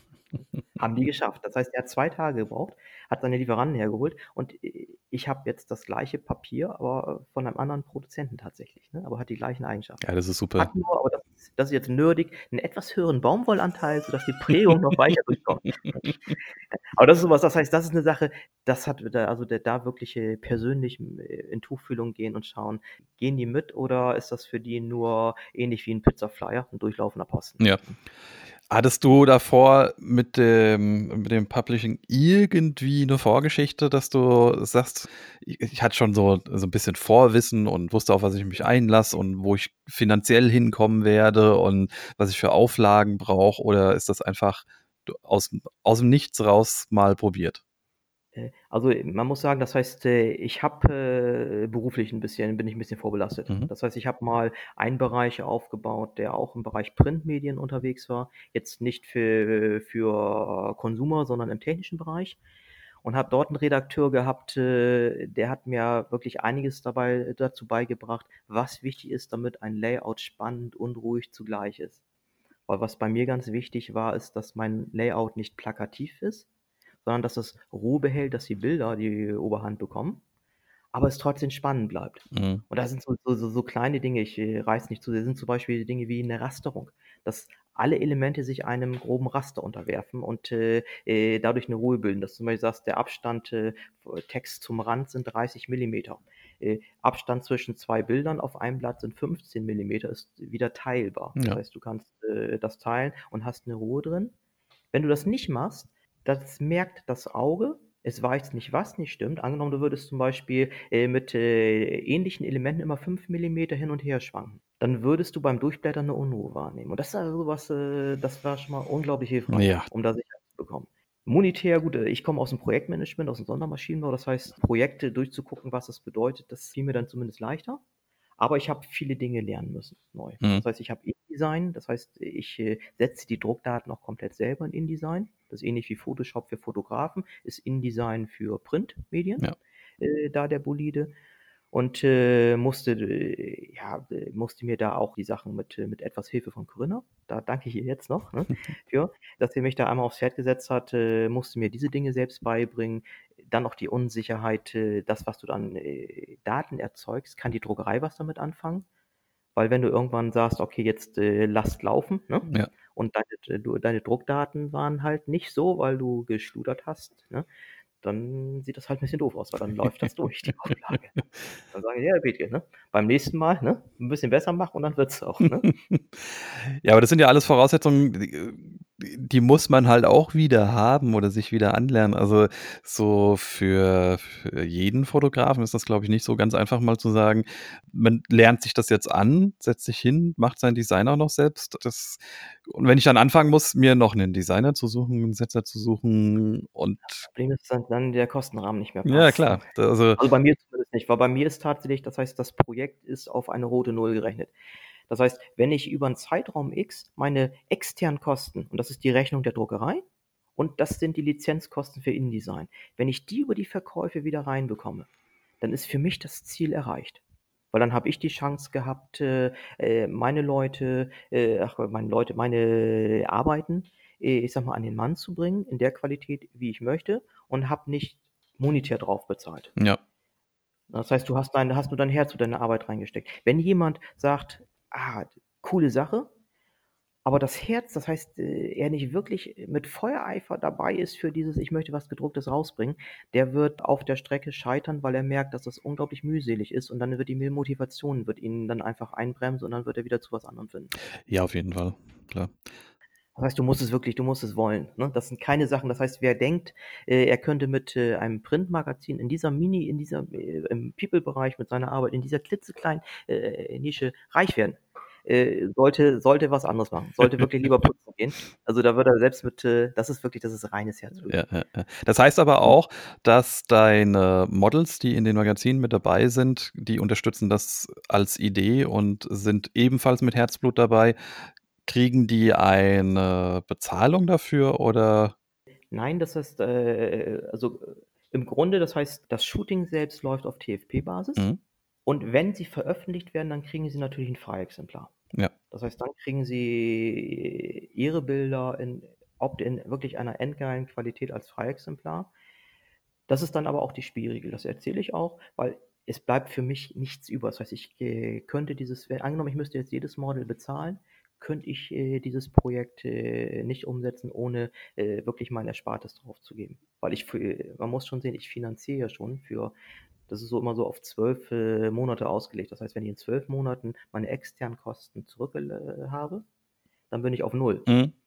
Das heißt, dann bin ich auf Null und dann kommt noch 'n bisschen Nachlauf. Das heißt, ich finanziere die ganze Geschichte ja vor mit meinem eigenen Geld und wenn ich dann die Models bezahlen müsste, würde dieses, äh, Projekt nicht funktionieren. Ist aber äh, also, die Menschen, mit denen ich zusammenarbeite, die arbeiten ja gern mit mir zusammen und die sind es es macht so einen Spaß. Das heißt, die sind wenn die dann, äh, ihre Bilder dann auch in dieser Qualität, die ja sonst nie umgesetzt worden wäre, ne? Ja.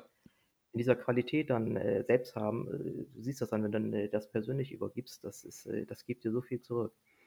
Ja, auf jeden Fall und, äh, so Leute braucht man auch dazu. Ich meine, das ist äh, alles in allem ist es nun mal auch ein ein Kunstprojekt, ähm, und ein Herzensprojekt und da braucht man die Leute dazu, die dort auch dahinter stehen und das Ganze halt auch mitmachen. Ich meine, du hast ja jetzt hast ja jetzt keine keine Millionenauflage bei der ganzen Sache.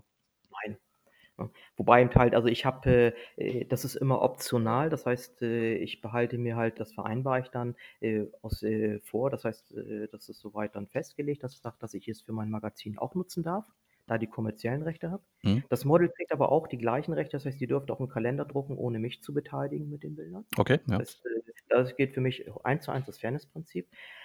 Aber das, äh, habe ich be das ich jetzt, seitdem ich, äh, die Magazinarbeit mache, bei jedem Shooting, äh, so vereinbart. Einige kommen dann ins Magazin, viele nicht, aber das ist noch nie irgendwie auf, äh, äh, ja, finde ich nicht gut, sondern, äh, alle sind super einverstanden, mit denen ich zusammenarbeite. Ja. Weil die auch das heißt ja wirklich für äh, nicht für Geld arbeiten, weil ich arbeite ausschließlich auf TFP. Ich nehme auch kein Geld für, äh, Shootings, das habe ich mir auch abgewöhnt, weil es nichts bringt. Mir zumindest nichts, weil ich, äh, ja, das immer sa äh, gibt so 'n Spruch, ich muss ja vielleicht, äh, für die, die mich nicht kennen ich bin reiner Hobbyknipser. Das heißt, ich, äh, bin kein Berufsfotograf, ich mache es auch nicht im Nebenerwerb. Das Einzigste, wo 'n bisschen Geld für meine Kriegskasse reinkommt, ist sind die Workshops, die ich gebe. Mhm.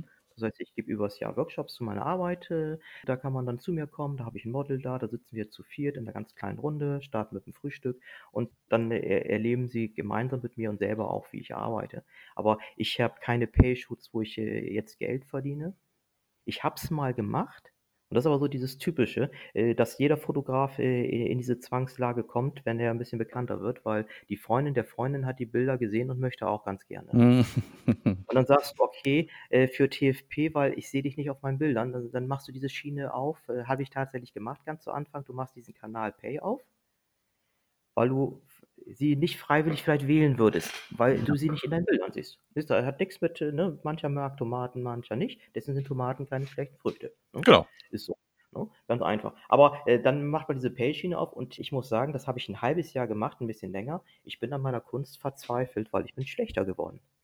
Ja, aber ich meine, gerade deine Bilder leben ja nun mal halt auch davon, dass du diese Stimmung mit in das Bild reinbringst und dass äh, die Bilder das vermitteln müssen. Und wenn die vorher nicht bei dir ankommt, und das passiert ja nun mal schon über die Auswahl des Models, dann wo, wo soll das funktionieren? Ja. Genau. Und da kann man dann sagen, ah, kann man sagen, ja, das, das, das trenne ich, ich konnte es nicht trennen. Also ich bin an meiner Kunst verzweifelt. Hatte ja extra ein Gewerbe angemeldet, dass das alles schön, aber ich habe äh, hab dann alles von der Homepage wieder gelöscht. Ich war dann durch, das bringt mich nicht weiter. Ja. Und ich muss ja nicht davon nehmen, weil es gibt so, ja, äh, wenn man es ganz knapp fasst, wenn du dein Hobby zum Beruf machst, hast du kein Hobby mehr. Das ist richtig, ja. Und selbst wenn es sich so ein bisschen im Nebenerwerb äh, vermischt, für mich funktioniert es nicht. Das Merck sagt ohne Wertung, das gilt nur für mich. Also mein, also mein Schaffen, ich habe die, das sind die gleichen Skills, ist die gleiche Technik am Start, aber was du schon sagst, es, es werden andere Ergebnisse. Ja, auf jeden Fall. Und ich glaube, das unterschätzen halt auch viele Leute. Also gerade jetzt in der Fotografie, äh, in der du einen verhältnismäßig einfachen Einstieg erstmal haben kannst, eventuell über die, die Online-Kanäle dann halt auch ein gutes Wachstum erzielen kannst, je nach Netzwerk und je nach Zeit, in der du da gestartet bist, kommen sehr häufig halt auch Leute dann in diese, in diese Lage eben rein, zu sagen, hm, wie wäre es denn mit einer Selbstständigkeit? Und klar ist, ist das alles immer sehr verlockend, da dann zu sagen, ist ein nettes Zubrot oder es äh, wächst in eine, in eine nicht ja noch eine größere Nebenbeschäftigung mit rein, bis du dann an dem Punkt stehst, an dem du dir jetzt überlegen müsstest, was, was sollst du denn machen? Oder mache ich das zum Hauptberuf? Weil macht mir ja super viel Spaß. Ähm, ohne dann den Gedanken daran äh, verschwendet zu haben, zu sagen, ja, aber das, was ist denn, wenn mir das dann keinen Spaß mehr macht? Oder das war mein Ausgleich. Also bei mir ist es ja, ja so, dass die genau. Fotografie ist eben mein Ausgleich. Das ist, mhm. das ist das Ventil, an dem ich am Ende des Tages etwas sehen kann, was ich gemacht habe, mhm. ja, weil mir das ansonsten halt immer gefehlt hat, sichtbare Ergebnisse Richtig. zu haben. Ja, genau. Ne? Und das würde man, das heißt, das würde man damit nehmen und vor allem, äh, du kannst dich ja nicht, wenn du mit, äh, mit, mit deinem ganzen Herzblut in etwas reingehst und deine Bilder entstehen dass du kannst dich ja nicht zweiteilen in einem sachlichen Menschen, der sagt, das ist Business. Ne? Mhm. Dann machen wir äh, 30 Minuten, zack, zack, zack. Ne? Und das sind meine, dann müsste ich, müsste ich wahrscheinlich, ja, wäre ich ja schizophren. Ne? Das heißt, es würde mich, es, äh, also ich habe es gemerkt, äh, Fotografen sind ja sowieso, ich bin ja auch da eine kleine zerbrechliche Künstlerseele, also mich hat es echt belastet, weil meine Bilder einfach scheiße wurden. Ne? Und ich habe zuerst, ich habe dann zuerst nicht so richtig verstanden, warum das so war. Dann habe ich mir Gedanken drüber gesagt, das wird so nix, ne? Weil äh, war auch noch recht am Anfang. Ja. Äh, da konnte ich es mir noch nicht ganz so erklären. Ne? Das heißt, das ist, äh, ich habe dann die Entscheidung getroffen, es nicht zu machen, habe es mir später dann nochmal sauber erklärt, warum es auch der richtige Weg war. Ne? Ja. Ne? Die Feststellung, dass die Bilder scheiße sind, äh, ist das dir gesagt worden oder ist das deine persönliche Einstellung gewesen? Nee, ist meine persönliche Einschätzung. Weil das Problem ist ja, du kriegst ja, äh, wenn, äh, ja, du hast ja deinen eigenen Anspruch und wenn du zum Beispiel sagst, ich mache jetzt Pay-Shoots, äh, der Anspruch äh, dort ist ja ein ganz anderer. Ne? Die sind ja froh, wenn sie, ich sag mal, was haben, was besser ist wie ein Handyfoto und ein Insta-Filter drüber machen kann. Das ist jetzt nicht böse gemeint. Ja. Das heißt, die, die gucken mit einem ganz anderen Auge und also es, ich hatte nicht das Gefühl, dass diejenigen, die ich abgelichtet habe, dass sie das Gefühl hatten, das waren schlechte Bilder. Die haben alle sehr begeistert getan und aber es waren nicht die Bilder, die das transportiert haben, was ich wollte. Das heißt, ich, sie haben mich nicht berührt. Mhm. Das heißt, ich habe sie mir angeguckt, gesagt, die sind technisch gut. Ne? Sind auch die Belichtung stimmt alles, aber sie haben mich nicht berührt. Ja. Anders wie mich die Bilder, die ich jetzt mache oder die ich, äh, sonst gemacht habe, die berühren mich halt. Ich gucke sie mir an und es, äh, bewegt was, ne? Ja, das sollte ja auch das Ziel sein dann an der ganzen Stelle. Wie viel Shootings machst du denn so, wenn du das nur nebenbei machst? Ähm, hast du da 'ne Regelmäßigkeit in 'ne wie auch immer gearteten Art und Weise mit drin oder was was ist 'n so dein dein Pensum, das du brauchst oder das du dir dir selbst, äh, vornimmst, um dann auch die die Magazine gefüllt zu bekommen? Mhm. Also, das, äh, Ziel, die Magazine zu füllen, äh, da muss ich mir nicht so viel Gedanken drüber machen. Ich, äh, shoote tatsächlich mehr wie vielleicht jemand anders, der wirklich 'n Nine-to-Five-Job hat und abends wirklich auch natürlich auch keine Lust mehr hat, weil dadurch, dass ich selbstständig bin, habe ich ich verfüge oder habe den Luxus, mir meine Zeit gut einteilen zu können und ich verfüge über sehr viel Freizeit, die ich für mein Hobby nutzen kann. Mhm. Das muss man dazu sehen, wenn man das vergleicht. Äh, rechnerisch ist es so, äh, also im Schnitt mache ich 1 bis 2 Shoots die Woche. Das heißt, ich komme vielleicht, das heißt so im Jahr auf, äh, 70 Shootings, ne? Oh, das ist schon ganz ordentlich. Ja, und das ist aber so normal. Das heißt, ich habe ganz zu Anfang habe ich mehr gemacht. Ja. Das war aber so der Ansporn, weil ich, äh, selbst bin Autodidakt. Das heißt, ich kann nur Dinge lernen, die ich selbst umgesetzt habe und auch nur aus, äh, Dingen lernen, die ich selbst falsch gemacht habe. Und da habe ich von vornherein geguckt, dass ich, äh, ich glaube, im ersten Jahr habe ich, schon, ich sage mal, irgendwo um die 60 Shootings, organisiert. Mhm. Damals noch über Modelkartei, ne, um schnell zu lernen. Mittlerweile ist es ruhiger, das heißt, äh, da sind natürlich dann zum Beispiel auch, äh, die Shoots drin, die auf den Reisen entstehen und da hast du ja ohnehin, das heißt, in den 5 Tagen 'n paar mehr. Das heißt, die zählen das natürlich hoch. Und ich habe auch Phasen, die haben da ich habe natürlich auch Phasen, wo ich also tatsächlich dann, äh, Ruhe einkehre. Dass zum Beispiel, ja, jetzt Bildauswahl für die Magazine oder die Arbeit an den Magazinen. Das ist so 'ne Phase, wo ich dann weniger shoote, weil die Bildauswahl da dich, äh, ja, eigentlich die meiste Zeit, äh, beansprucht. Mhm. Wenn du wenn du so viele, ja, im Verhältnis doch relativ viele Fotoshootings machst, wie sieht das denn bei dir persönlich aus mit der der Weiterbearbeitung von Bildern? Ähm, hast du denn 'nen nachgelagerten Prozess, in dem du dann noch großartig was machen musst oder fotografierst du, soweit es geht, fertige Bilder, damit es einfach losgehen kann? Mhm. Äh, jein. Ja, ne, ne, müsste ich jetzt sagen. Äh, ich müsste dann ich also, das da müsste das Pferd 'n bisschen von hinten aufzäumen, weil also, ich bearbeite tatsächlich weniger nach wie vielleicht jemand anders. Das hat was damit zu tun, wie ich, äh, im Raum arbeite. Hat auch was damit zu tun, wie ich Fotografie mir beigebracht habe und gelernt habe. Und dann mache ich allerdings noch Dinge, das heißt, ich, äh, mache, wenn nötig ist, auch 'ne Hautretusche. Ich, äh, mache ganz normal die Ausbelichtung in Lightroom, aber, äh, das sind pro Bild vielleicht 10 Minuten, ne, Mhm. wenn ich bei der Bildauswahl bin. Aber das ist so 'ne Sache, das ist jetzt ich mache das, was notwendig ist. Das heißt, ich, spare da jetzt nicht ein.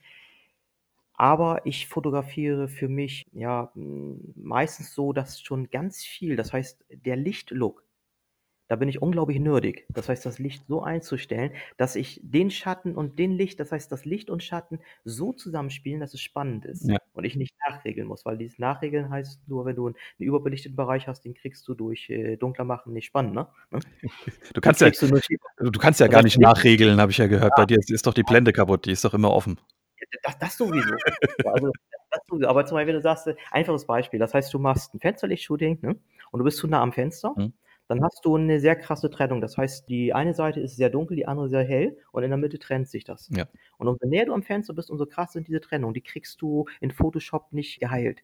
Das heißt, du musst weit weg vom Fenster, so weit weg, dass diese Spannung, äh, sich aufbaut. Das heißt, das ist so 'n Umkehr. Das heißt, man muss wirklich umdenken bei Fensterlicht. Mhm. Und du musst dann auch in den Achsen so arbeiten. Das heißt, ich gucke dann genau, äh, wie läuft das Licht. Das heißt, dieses Licht sehen, dass ich das diesmal über die Diagonale, die Strichachse, also 'n bisschen mehr Schatten bekommst, äh, da hm, das heißt, ich korrigiere meistens alles, äh, vorher während des Shootings, dass die ganze der ganze Lichtlook dass ich da so gut wie gar nix mehr nachregeln muss. So sollte das in meinen Augen auch sein, um aber auch ich muss aber ich muss aber eins dazu sagen, damit hier nicht der Eindruck entsteht: „Boah, der Bethke, der ist ja richtig das ist ja richtig klasse.“ Das ist einfach nur 'n Produkt meiner Faulheit und meiner mangelnden nein, das ist 'n Produkt meiner Faulheit, aber auch meines mangelnden Equipments, weil wie ich angefangen habe äh, ich habe 2 ich glaube, 3 Jahre habe ich mit Lightroom 2.0 gearbeitet, die älteste Version, die es damals gab. Mhm. Und musste nur wechseln, weil die neue Kamera nicht mehr unterstützt worden ist. Das heißt, du hast 'ne 'ne Nachbearbeitungssoftware, die nichts kann. Ja. Was machst du? du musst natürlich dann dein ganzen Gehirn, das heißt deine ganze Energie da reingucken, dass du ein gutes Bild reingequält bekommst, weil du keine Ahnung hast, wie du das, ich sag mal, ich habe auch dann, war auch dann zu unmotiviert in der Nachbearbeitung, das heißt, ich wusste auch gar nicht, wie ich dann zum Beispiel Tiefen oder dergleichen noch groß nachregeln kann oder so. Das heißt, da war ich echt ein absoluter Honk. Deswegen, deswegen war die Motivation extrem stark, ganz viel vorher richtig zu machen. Aber nicht, weil ich damals schon dieses tolle Mindset hatte, wo man sagt, so sollte es sein, sondern äh, weil ich einfach die Gegebenheiten mich dazu gezwungen habe. Und das Zweite, was mir geholfen hat, das nur ganz kurz, ist, äh, aber auch erst im Nachhinein betrachtet, das ist alles nur aus dem Bauch passiert. Ich habe die ersten zwei Jahre sehr unbeeinflusst von Instagram und Facebook gearbeitet. Das heißt, ich habe einfach nur meinen Kram gemacht.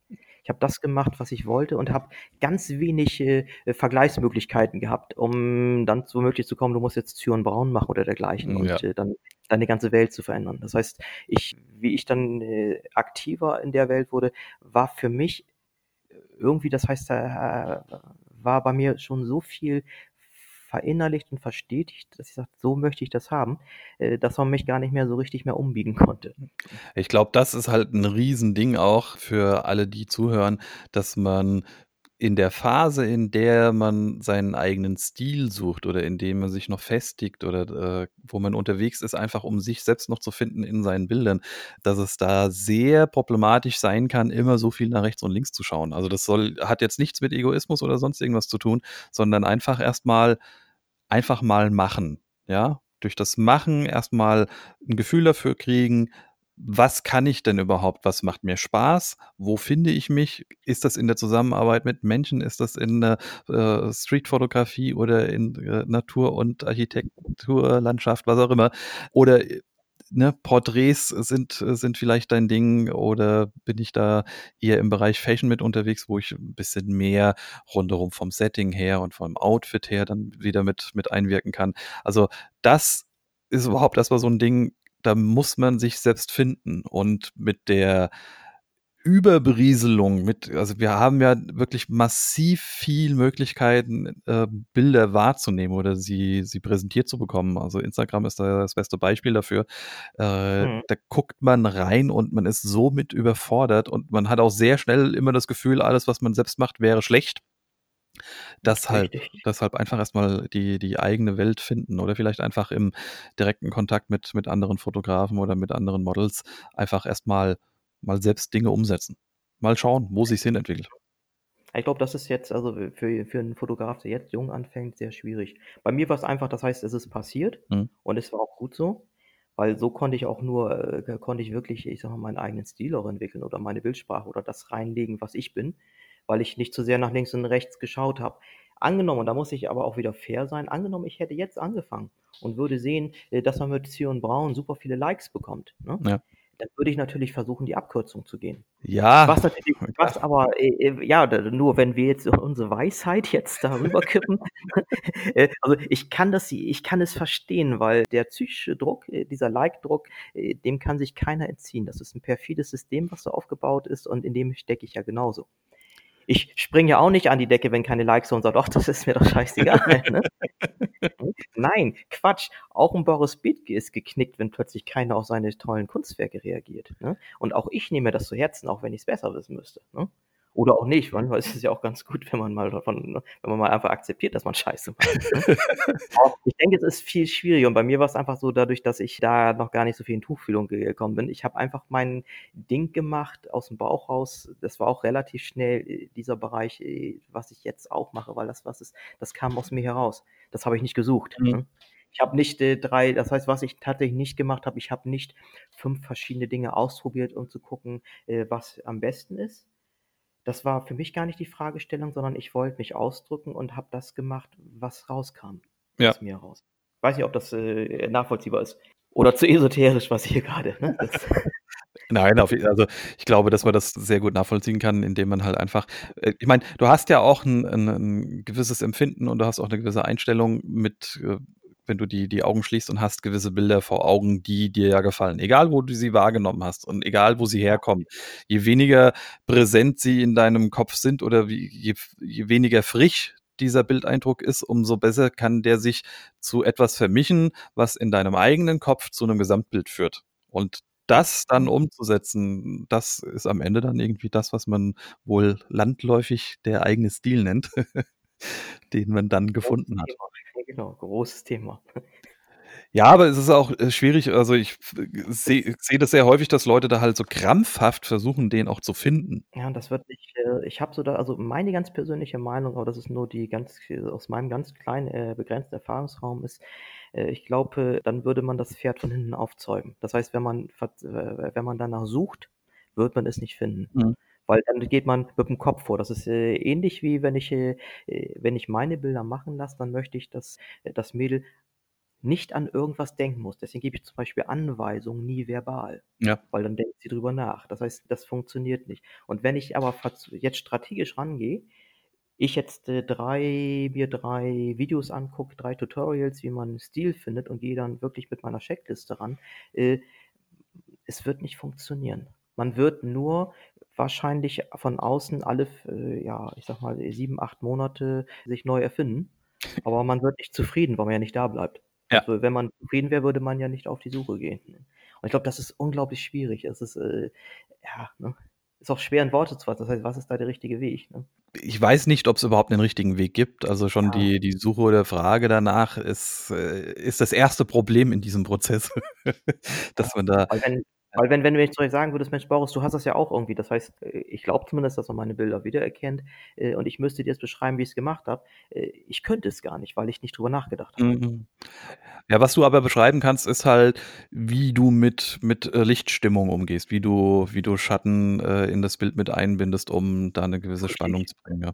Also, das das sind ja Handwerkszeuge oder oder das ist ja ist ja 'n Teil des Handwerks, der für jeden von Vorteil sein kann. Äh, du hast ja gesagt, du Ja. machst machst Workshops. Mhm, ja, genau. Und also, spannend ist halt immer also, die die Hälfte der Teilnehmer ist immer ganz verwirrt. Äh, wenn ich sage: „Geht vom geht geht ins Dunkle“, ne? Dann kriegt ihr 'n Gleichgewicht, dann wird's harmonischer. Ja. Und, äh, dann machen wir das einfach. Das heißt, äh, jeder macht's auch einzeln für sich. Das heißt, ich gehe dann mit, wir gucken uns die Bilder an und, äh, dass sie selbst das, äh, spüren. Und dann merken sie plötzlich, umso weiter sie vom Fenster weggehen, umso stimmiger wird es und umso spannender wird das. Weil es ist tatsächlich so, 80 % schlechter Fensterlichtbilder sind Bilder, wo man Fenster drauf haben möchte, weil man nämlich da zu nah am Fenster ist. Die sind einfach überstrahlt. Das heißt, da ist da ist das Licht, das, äh, nicht wirklich beurteilt worden und auch nicht, was was möchte ich damit äh, was möchte ich damit umsetzen? Was soll das Licht denn eigentlich können? Mhm.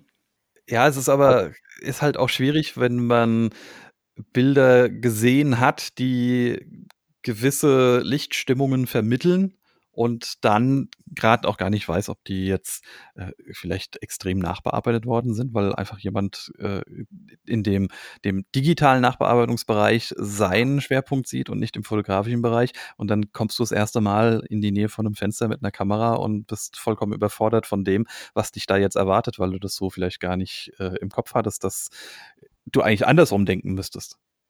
Ja gut, das heißt, du machst etwas und, äh, du verstehst es natürlich erst mal nicht, Ja, ja. Und das ist so 'ne Sache, die eben halt da gibt's keine Abkürzung. Da muss man eigentlich wirklich jeder seine eigenen Erfahrungen machen. Mhm. Das auch gesagt, das heißt, Licht sehen, das ist wirklich was, das kann man ganz also, relativ schnell lernen wenn man in der richtigen Reihenfolge vorgeht und dann auch vergleicht. Das geht, ne? Und man kann auch Licht das ich habe letztens habe ich in irgend äh, irgendwo gelesen, äh, Fensterlicht oder Licht äh, natürliches Licht kann man nur verstehen, wenn man vorher Studiolicht gemacht hat.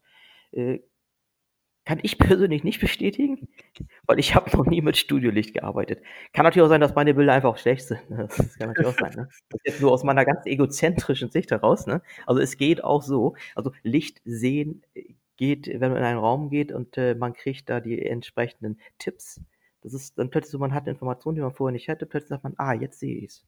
Und jetzt sehe ich's auch woanders, wenn ich alleine bin.“ Gibt es denn irgendwie so 'n Tipp, den du in den Raum werfen würdest mit von wegen: „Achtet doch mal immer auf das, das ist so was, am meisten unterschätzt wird?“ Hm, ich überlege grad mal.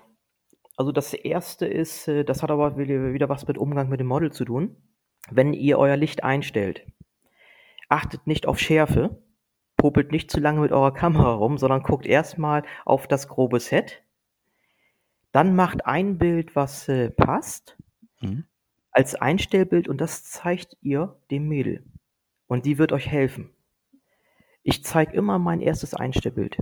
Mhm. Der Vorteil ist, es ist 'n Einstellbild, es ist noch keine Erwartungshaltung an mich, dass das das perfekte Bild sein soll, aber sie wird ganz viele Dinge sehen, die ich als Mann nicht sehe. Nämlich, dass wenn sie ihren Ellbogen 'n bisschen dreht, dann dieser Trizeps verschwindet. Ich wüsste gar nicht, wie der verschwindet. Er stört mich halt nur, ne? Und ich müsste ihn später vielleicht verflüssigen, was ich um Gottes Willen nicht möchte. Äh, Boris, du sag mal, du, ich gucke da grad, ist das denn okay mit dem Haargummi in der Hand? Aber während sie mir das erzählt, hat sie's schon abgemacht, ne? Mhm. Also, ich es ist, äh, total faszinierend. Äh, die Mädels, die haben 'n super Körpergefühl, sozialisiert leider, ne, aber wissen genau, was sie verändern müssen und haben ja auch 'ne Motivation. Und du zeigst dieses Bild und die sa sagen dir: „Mensch, sag mal, mit der Strähne, meinst du, dass das gut aussieht?“ Welche Strähne, ne? Weil ich bin ja grad noch mit dem ich bin ja froh, dass meine ISO-Automatik dass ich grade rausbekommen habe und ich mich gewundert habe, dass der immer das Gleiche macht, ne? Der ne? Und, äh, im manuellen Modus nicht reagiert, ne? Mhm. Und, äh, das ist so was, äh, äh, das würde ich immer nutzen, also Display-Feedback. Ja, ja, genau. Erst mal ihr kriegt Feedback und das Model sieht aber auch schon. Das heißt, äh, sie sieht, wo's hingeht und, äh, kriegt 'n gutes Gefühl oder kann es korrigieren. Das heißt, sie bleibt aber nicht im Regen stehen mit dem: „Na ja, vielleicht werden da auch gute Bilder bei rausschauen.“ Ja. Das wäre so das Erste, ne? Ja, ist schon mal sehr gut. Also, da das ist das, äh das entspa da schlage ich mehrere Fliegen mit einer Klappe. Das heißt, ich bekomme Hilfe, ich bin aber entlastet, weil ich noch kein fertiges Bild zeigen muss. Äh, sie sieht, Dinge, sie hat aber auch schon die Sicherheit oder kann Dinge korrigieren. Weil wenn sie zum Beispiel äh, angenommen, sie sitzt dort irgendwie so 'n bisschen verdreht, weil ich da unbedingt noch verbal am Posing rumschrauben musste. Ja. Was ich auch das wäre eigentlich mein 2. Tipp. Wenn ihr etwas Natürliches wollt und da sage ich aber bewusst, es geht um, äh, Authentizität. Äh, im Fashion-Bereich, im Beauty-Bereich, äh, da sind also krasse Posen, übertriebene Posen und auch unechte Posen, teilweise richtig cool. Das heißt, das ist also dafür gar kein das heißt, es geht wirklich nur darum, wenn ihr Authentizität haben wollt, weist nicht oder weist nicht zu viel im Posing an. Das heißt, korrigiert selber, nicht per Anweisung. Weil wenn angenommen, sie setzt sich auf den Sessel und das Bein, das, äh, drückt so 'n bisschen zusammen, ne? Gibt so kleine Beulen und ich mag die nicht, ne? Ja. Dann kann ich sagen: „Du, dann heb doch mal so 'n bisschen das Knie.“ Das macht sie dann. Dann wird's aber schlimmer, weil der Popo mit nachrutscht, ne? Äh, dann dreh doch 'n bisschen die Hüfte. Ich habe keine Ahnung, was sie wirklich machen musste, damit diese Beulen Ja, verschwinden, ja. ne? Ne? Aber, äh, alles, was ich versuche, bei ihr zu erzeugen auch wenn ich zum Beispiel das wäre 'n 2. Beispiel, ist aber exakt das Gleiche. Ich habe 'n ganz festes Bild vor Augen, weil ich irgendwo von Cindy Crawford 'n geiles Bild gesehen habe, 'n Beauty-Bild. Da hat die so 'ne ganz coole Stellung. Ich will genau das Gleiche haben.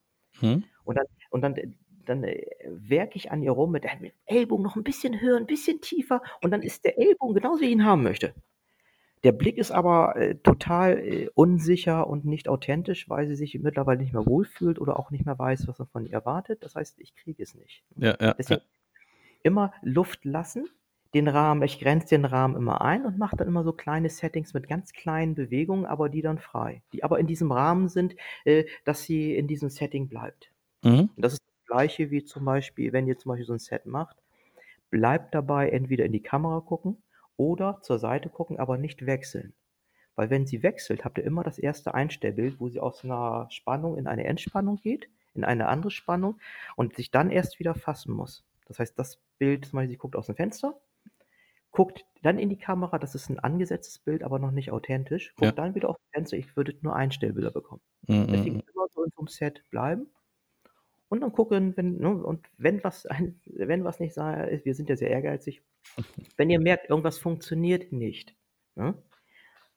Sagt einfach: „Ah, komm, ich ich glaube, ich bin dazu“ und macht euch zum Problem. Das ist immer ganz wichtig. „Ich glaube, ich bin zu verbissen bei der Sache. Ich glaube, wir setzen was anderes um.“ Ja. Sie wird überhaupt nicht unglücklich sein, weil sie merkt selbst, dass das grad nicht umsetzbar ist. Sie wird nur immer unzufriedener, weil oder um immer unsicherer, weil sie denkt, sie erfüllt irgendwelche Erwartungshaltungen nicht. Das heißt, sagt einfach: „Komm, wir probieren was anderes.“ War 'ne blöde Idee von mir. Also, da habe ich so 'n Bild im Kopf gehabt und ich merke das grad, ich schraube da grad an dir rum, ne?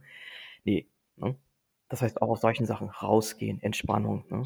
Ja, Musik und angesprochen, also Musik lasse ich laufen. Mhm. Ganz wichtig.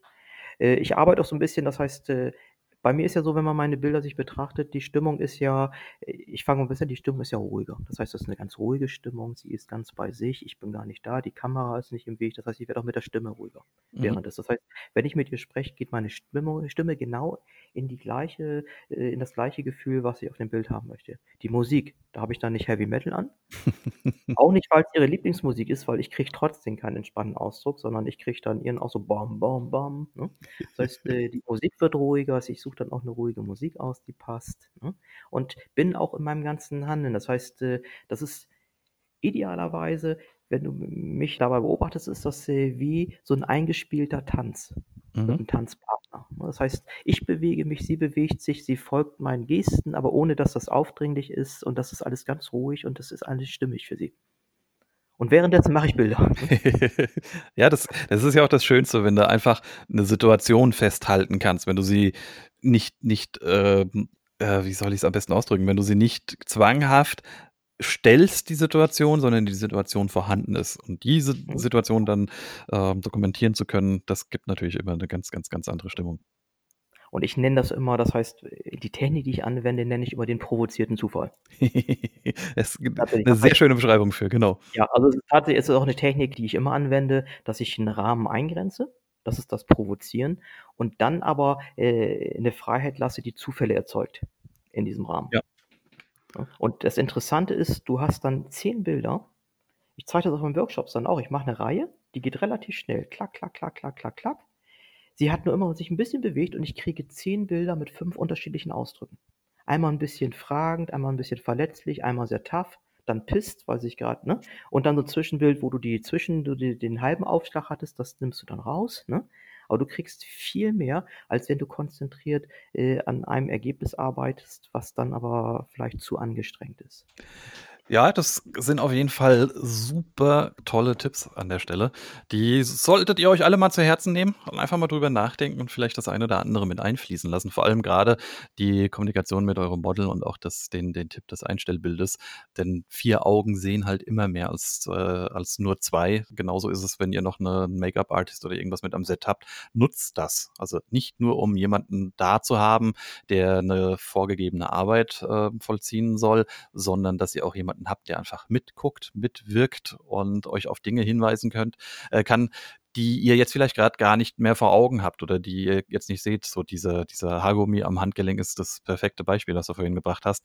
Wie häufig hatte man den schon gehabt und erst recht spät, äh, überhaupt dann, äh, gesehen, meistens dann erst am Computer. Äh, so was lässt sich vorher einfach vermeiden. Hm, ja, genau. Das sind halt so Sachen, ne? Und Kommunikation, was du äh, wo du's ansprichst, also, für für für die Art meiner Bilder, Stimmung, ist halt Kommunikation alles. Ja. Weil das wenn wenn wenn ich auf den Auslöser drücke, dann ist auf dem Bild genau das, was ich und sie in dem Moment gemeinsam empfunden haben. Mhm. Das siehst du auf dem Bild. Ob's n ne, ob's nun pisst ist oder ob's harmonisch ist, ob's authentisch ist oder angespannt, ne, egal, du siehst es auf dem Bild. Ja, und das ist das Schönste, wie man das überhaupt auch umsetzen kann am Ende, wenn dort 'ne Emotion transportiert wird. Also, äh, nicht nur einfach irgendeine Pose, sondern dass man sich das Bild b anschaut, das Bild betrachtet und diese selbe Emotion, die man in dem, äh, Shooting gefühlt hat, äh, dann auch später beim Betrachter wieder erweckt wird. Also, das ist Mhm, richtig. die perfekte Variante. kleiner kleiner Tipp für die sehr ruhigen Fotografen. Das heißt, die Fotografen, die sehr ruhig sind, das heißt, die die dann sprechen, wenn's was zu erzählen gibt, ist auch keine Wertung. Das heißt, die mehr ruhigeren, die auch, äh, dann ganz konkret was zu sagen haben, aber eben halt, wenn sie glauben, alles ist okay, äh, dann nicht unbedingt schwätzen, ne, wie so 'n Vielredner, der da grad 'n Mobiltelefon dann anpreist, ne? Mhm. Man sagt: „Da möchte ich auch nicht mehr hinhören.“ Äh, wenn irgendwas schiefläuft oder ihr mit irgendwas beschäftigt seid, sprecht drüber, brabbelt. Ja. Ne? Keine das heißt, wenn ihr mit eurer Kamera beschäftigt seid oder ihr seid unzufrieden mit euch, nicht die Stille walten lassen in der Hoffnung, äh, das wird sich lösen, ne, sondern sprecht drüber, auch wenn ihr 'n Fehler gemacht habt. Sagt sofort, äh ist mir vorher furchtbar schwer gefallen, weil ich dachte, wenn ich hier 'n Fehler zugebe, dann geht ihr gleich raus. Ich: „Ich dachte, ich bin ja mit Profis zusammen“, ne? Der Gegenteil ist der Fall, ne? Ihr müsst einfach einfach 'n ganz einfaches Beispiel. Ihr erinnert euch mal so an die letzten Chefs. Und welcher war der Chef, der sympathischer war? Der, der nie Fehler gemacht hat, weil's immer andere gemacht haben oder der auch Fehler zugeben konnte? Ja. Ja, das ist 'n super Beispiel, ja. Und das ist das das heißt, wenn ich 'n Fehler mache und ich versuche ihn zu überspielen als Fotograf, weil ich auch unsicher bin, weil ich das weil ich nicht möchte, dass sie sieht, dass ich grade Probleme habe, weil ich auch gut dastehen möchte. Sie spürt es. Das Problem ist nur, sie adressiert es falsch. Ja. Sie sagt nicht: „Ah, er ist das Problem“, sie denkt: „Oh, ich bin das Problem“, ne? Genau, das müsst ihr das Deswegen muss man immer bedenken. Man also, jede People-Fotografie ist immer erst mal irgendwie ein Spiel, das man im Sp äh, im Team spielt. Da gehören alle Seiten dazu und lasst lasst euren Mitspieler da nicht im im Leeren stehen. Mhm, ja, genau. Mhm. Boris, wir sind bei einer Stunde 30 mittlerweile. Ich, ich, okay, wollen wir noch? Entweder machen wir, machen wir eine zweite Folge oder ich muss dann langsam mal die Bremse mit reinziehen, damit überhaupt jemand in der Lage ist, sich das anzuhören. Dann lass uns mal das Schlusswort einleiten. Hast du denn noch was, was dir am Herzen liegt, was du auf jeden Fall gesagt haben möchtest? Äh, eigentlich nicht wirklich. Das heißt, wir haben es, das heißt, in den Bereichen, das heißt, äh, wie ich ticke, was mir wichtig ist bei Shooting-Touren, was man berücksichtigen sollte, was, wenn man jetzt noch so ein Printprojekt an den Start bringt, äh, wo man sich Gedanken drüber machen sollte oder gerade auch beim Shooting, das sind eigentlich die Sachen, die mir schon wichtig sind. Ne? Okay, super. Für, aber das ist eben halt auch wieder wichtig, ne? Das ist nicht, das macht man so, sondern der Boris macht das so. Mhm. Und man sollte es dann wirklich kritisch hinterfragen. Weil was ich und das ist das, was mir wichtig ist eigentlich auch, also in den Communities. Ich erlebe immer so dieses Dogmatische. Ne? Richtig, falsch, richtig, falsch. Und das ist einfach Schwachsinn. Ja. Ne? Das heißt, was für den einen passt, muss für den anderen noch lange nicht passen. Man kann es dann probieren und kann dann aber selbst entscheiden. Ne? Das ist immer so dieses, so eine leicht begrenzten egozentrischen Sicht, der sagt, das ist das Wahre oder das ist das Wahre. Quatsch. Ihr müsst euch einfach gut dabei fühlen. Das heißt, das muss für euch stimmig sein. Punkt. Genau, das also, es muss auch auf eure Situation passen. Also du hast jetzt in deinem Fall mit dem Veröffentlichen des Magazins den riesengroßen Vorteil gehabt, dass du dann auf Corinna zurückgreifen konntest. Äh, diesen diesen wunderbaren Zugriff sowohl als Model als auch als äh, Helferin für das Design hat halt nun mal nicht jeder dann an der Stelle. Und all das sind Dinge natürlich, die halt so eine Situation auch beeinflussen, um, wo man sich vorher die Fragen stellen muss, äh, habe ich denn die Rahmenparameter dazu oder kann ich sie mir so schaffen, dass ich zu sowas in der Lage wäre? Ohne dass es dann heißt, nur weil ihr es nicht könnt, äh, ist das irgendwie äh, schlecht oder wäre das ähm, als negativ behaftet, sondern es ist halt halt nur einfach, dass jemand anderes eine andere Situation hatte. Vielleicht habt ihr dadurch eine, eine andere Situation, in der ihr dann was, ein, ein Film für, fürs Fernsehen äh, produzieren könnt. Oder, oder, oder. Ja, oder ganz coole Making-ofs oder so. Ne? Das heißt, es gibt, äh, was ich äh, bewundere, sind die Fotografen, die auch, ich sag mal, grandiose Videos machen. Mhm, ja. Ist mir, ist mir überhaupt nicht erschlossen. Kriege ich also, bin ich also der Verkehrte vielleicht für, ne? Wo ich sage, das bewundere ich, Ja. beneide es auch, also positiv sage, wow, da, die können eine Stimmung am Set rüberbringen, wie es da war, wo ich sage, wow, man kann es nachempfinden, als wenn ich dabei gewesen wäre. Coole Sache. Genau. Also von daher würde ich sagen, an dieser Stelle erstmal einen ganz, ganz großen Dank an dich, dass du dir die Zeit genommen hast, ähm, dass du so viel mit ja auch an vor allem an an gutem Doing für die Leute mit vermittelt hast. Äh, ich denke mir, da kann jeder auf jeden Fall was mit rausnehmen und in seine eigene Arbeitsweise auch mal mit übernehmen oder es zumindest ausprobieren, ob es was für seine eigene Arbeitsweise ist. Und ich würde mich freuen, wenn das ihr als Zuhörer ebenso wahrgenommen habt. Daher sage ich jetzt danke, Boris. Ja, ich danke dir auch. Ne? Ist ja nun mal Hobby, ne? Das ist ja nun mal Passion. Ne? Ich fahre gern dabei, also wirklich. Super, freut mich. Dann schaut, wie gesagt, bei Boris äh, vorbei. Show Notes immer in der Beschreibung mit drin. Dort findet ihr alle Wege zu Boris. Ähm, ich kann euch das Fine Art Magazin auf jeden Fall ans Herz legen. Ähm, eventuell ist vielleicht sogar ein Workshop für euch dort für das richtige Licht sehen nochmal was. Ihr wisst ja, wie Boris tickt oder habt zumindest einen kleinen Einblick jetzt davon bekommen. Und ich denke, dass das für viele Leute von euch auch nochmal ein guter Ansatz ist. Ich glaube, die Workshops sind relativ gut gebucht, also immer vorne dran dabei sein. Seid früh genug. Bis dahin sage ich erstmal vielen Dank fürs Zuhören. Sagt's gerne weiter. Ihr wisst, ein Podcast lebt immer davon, dass andere Leute auch was davon mitbekommen und ihn sich anhören können. Von daher bis zum nächsten Mal und vielen Dank.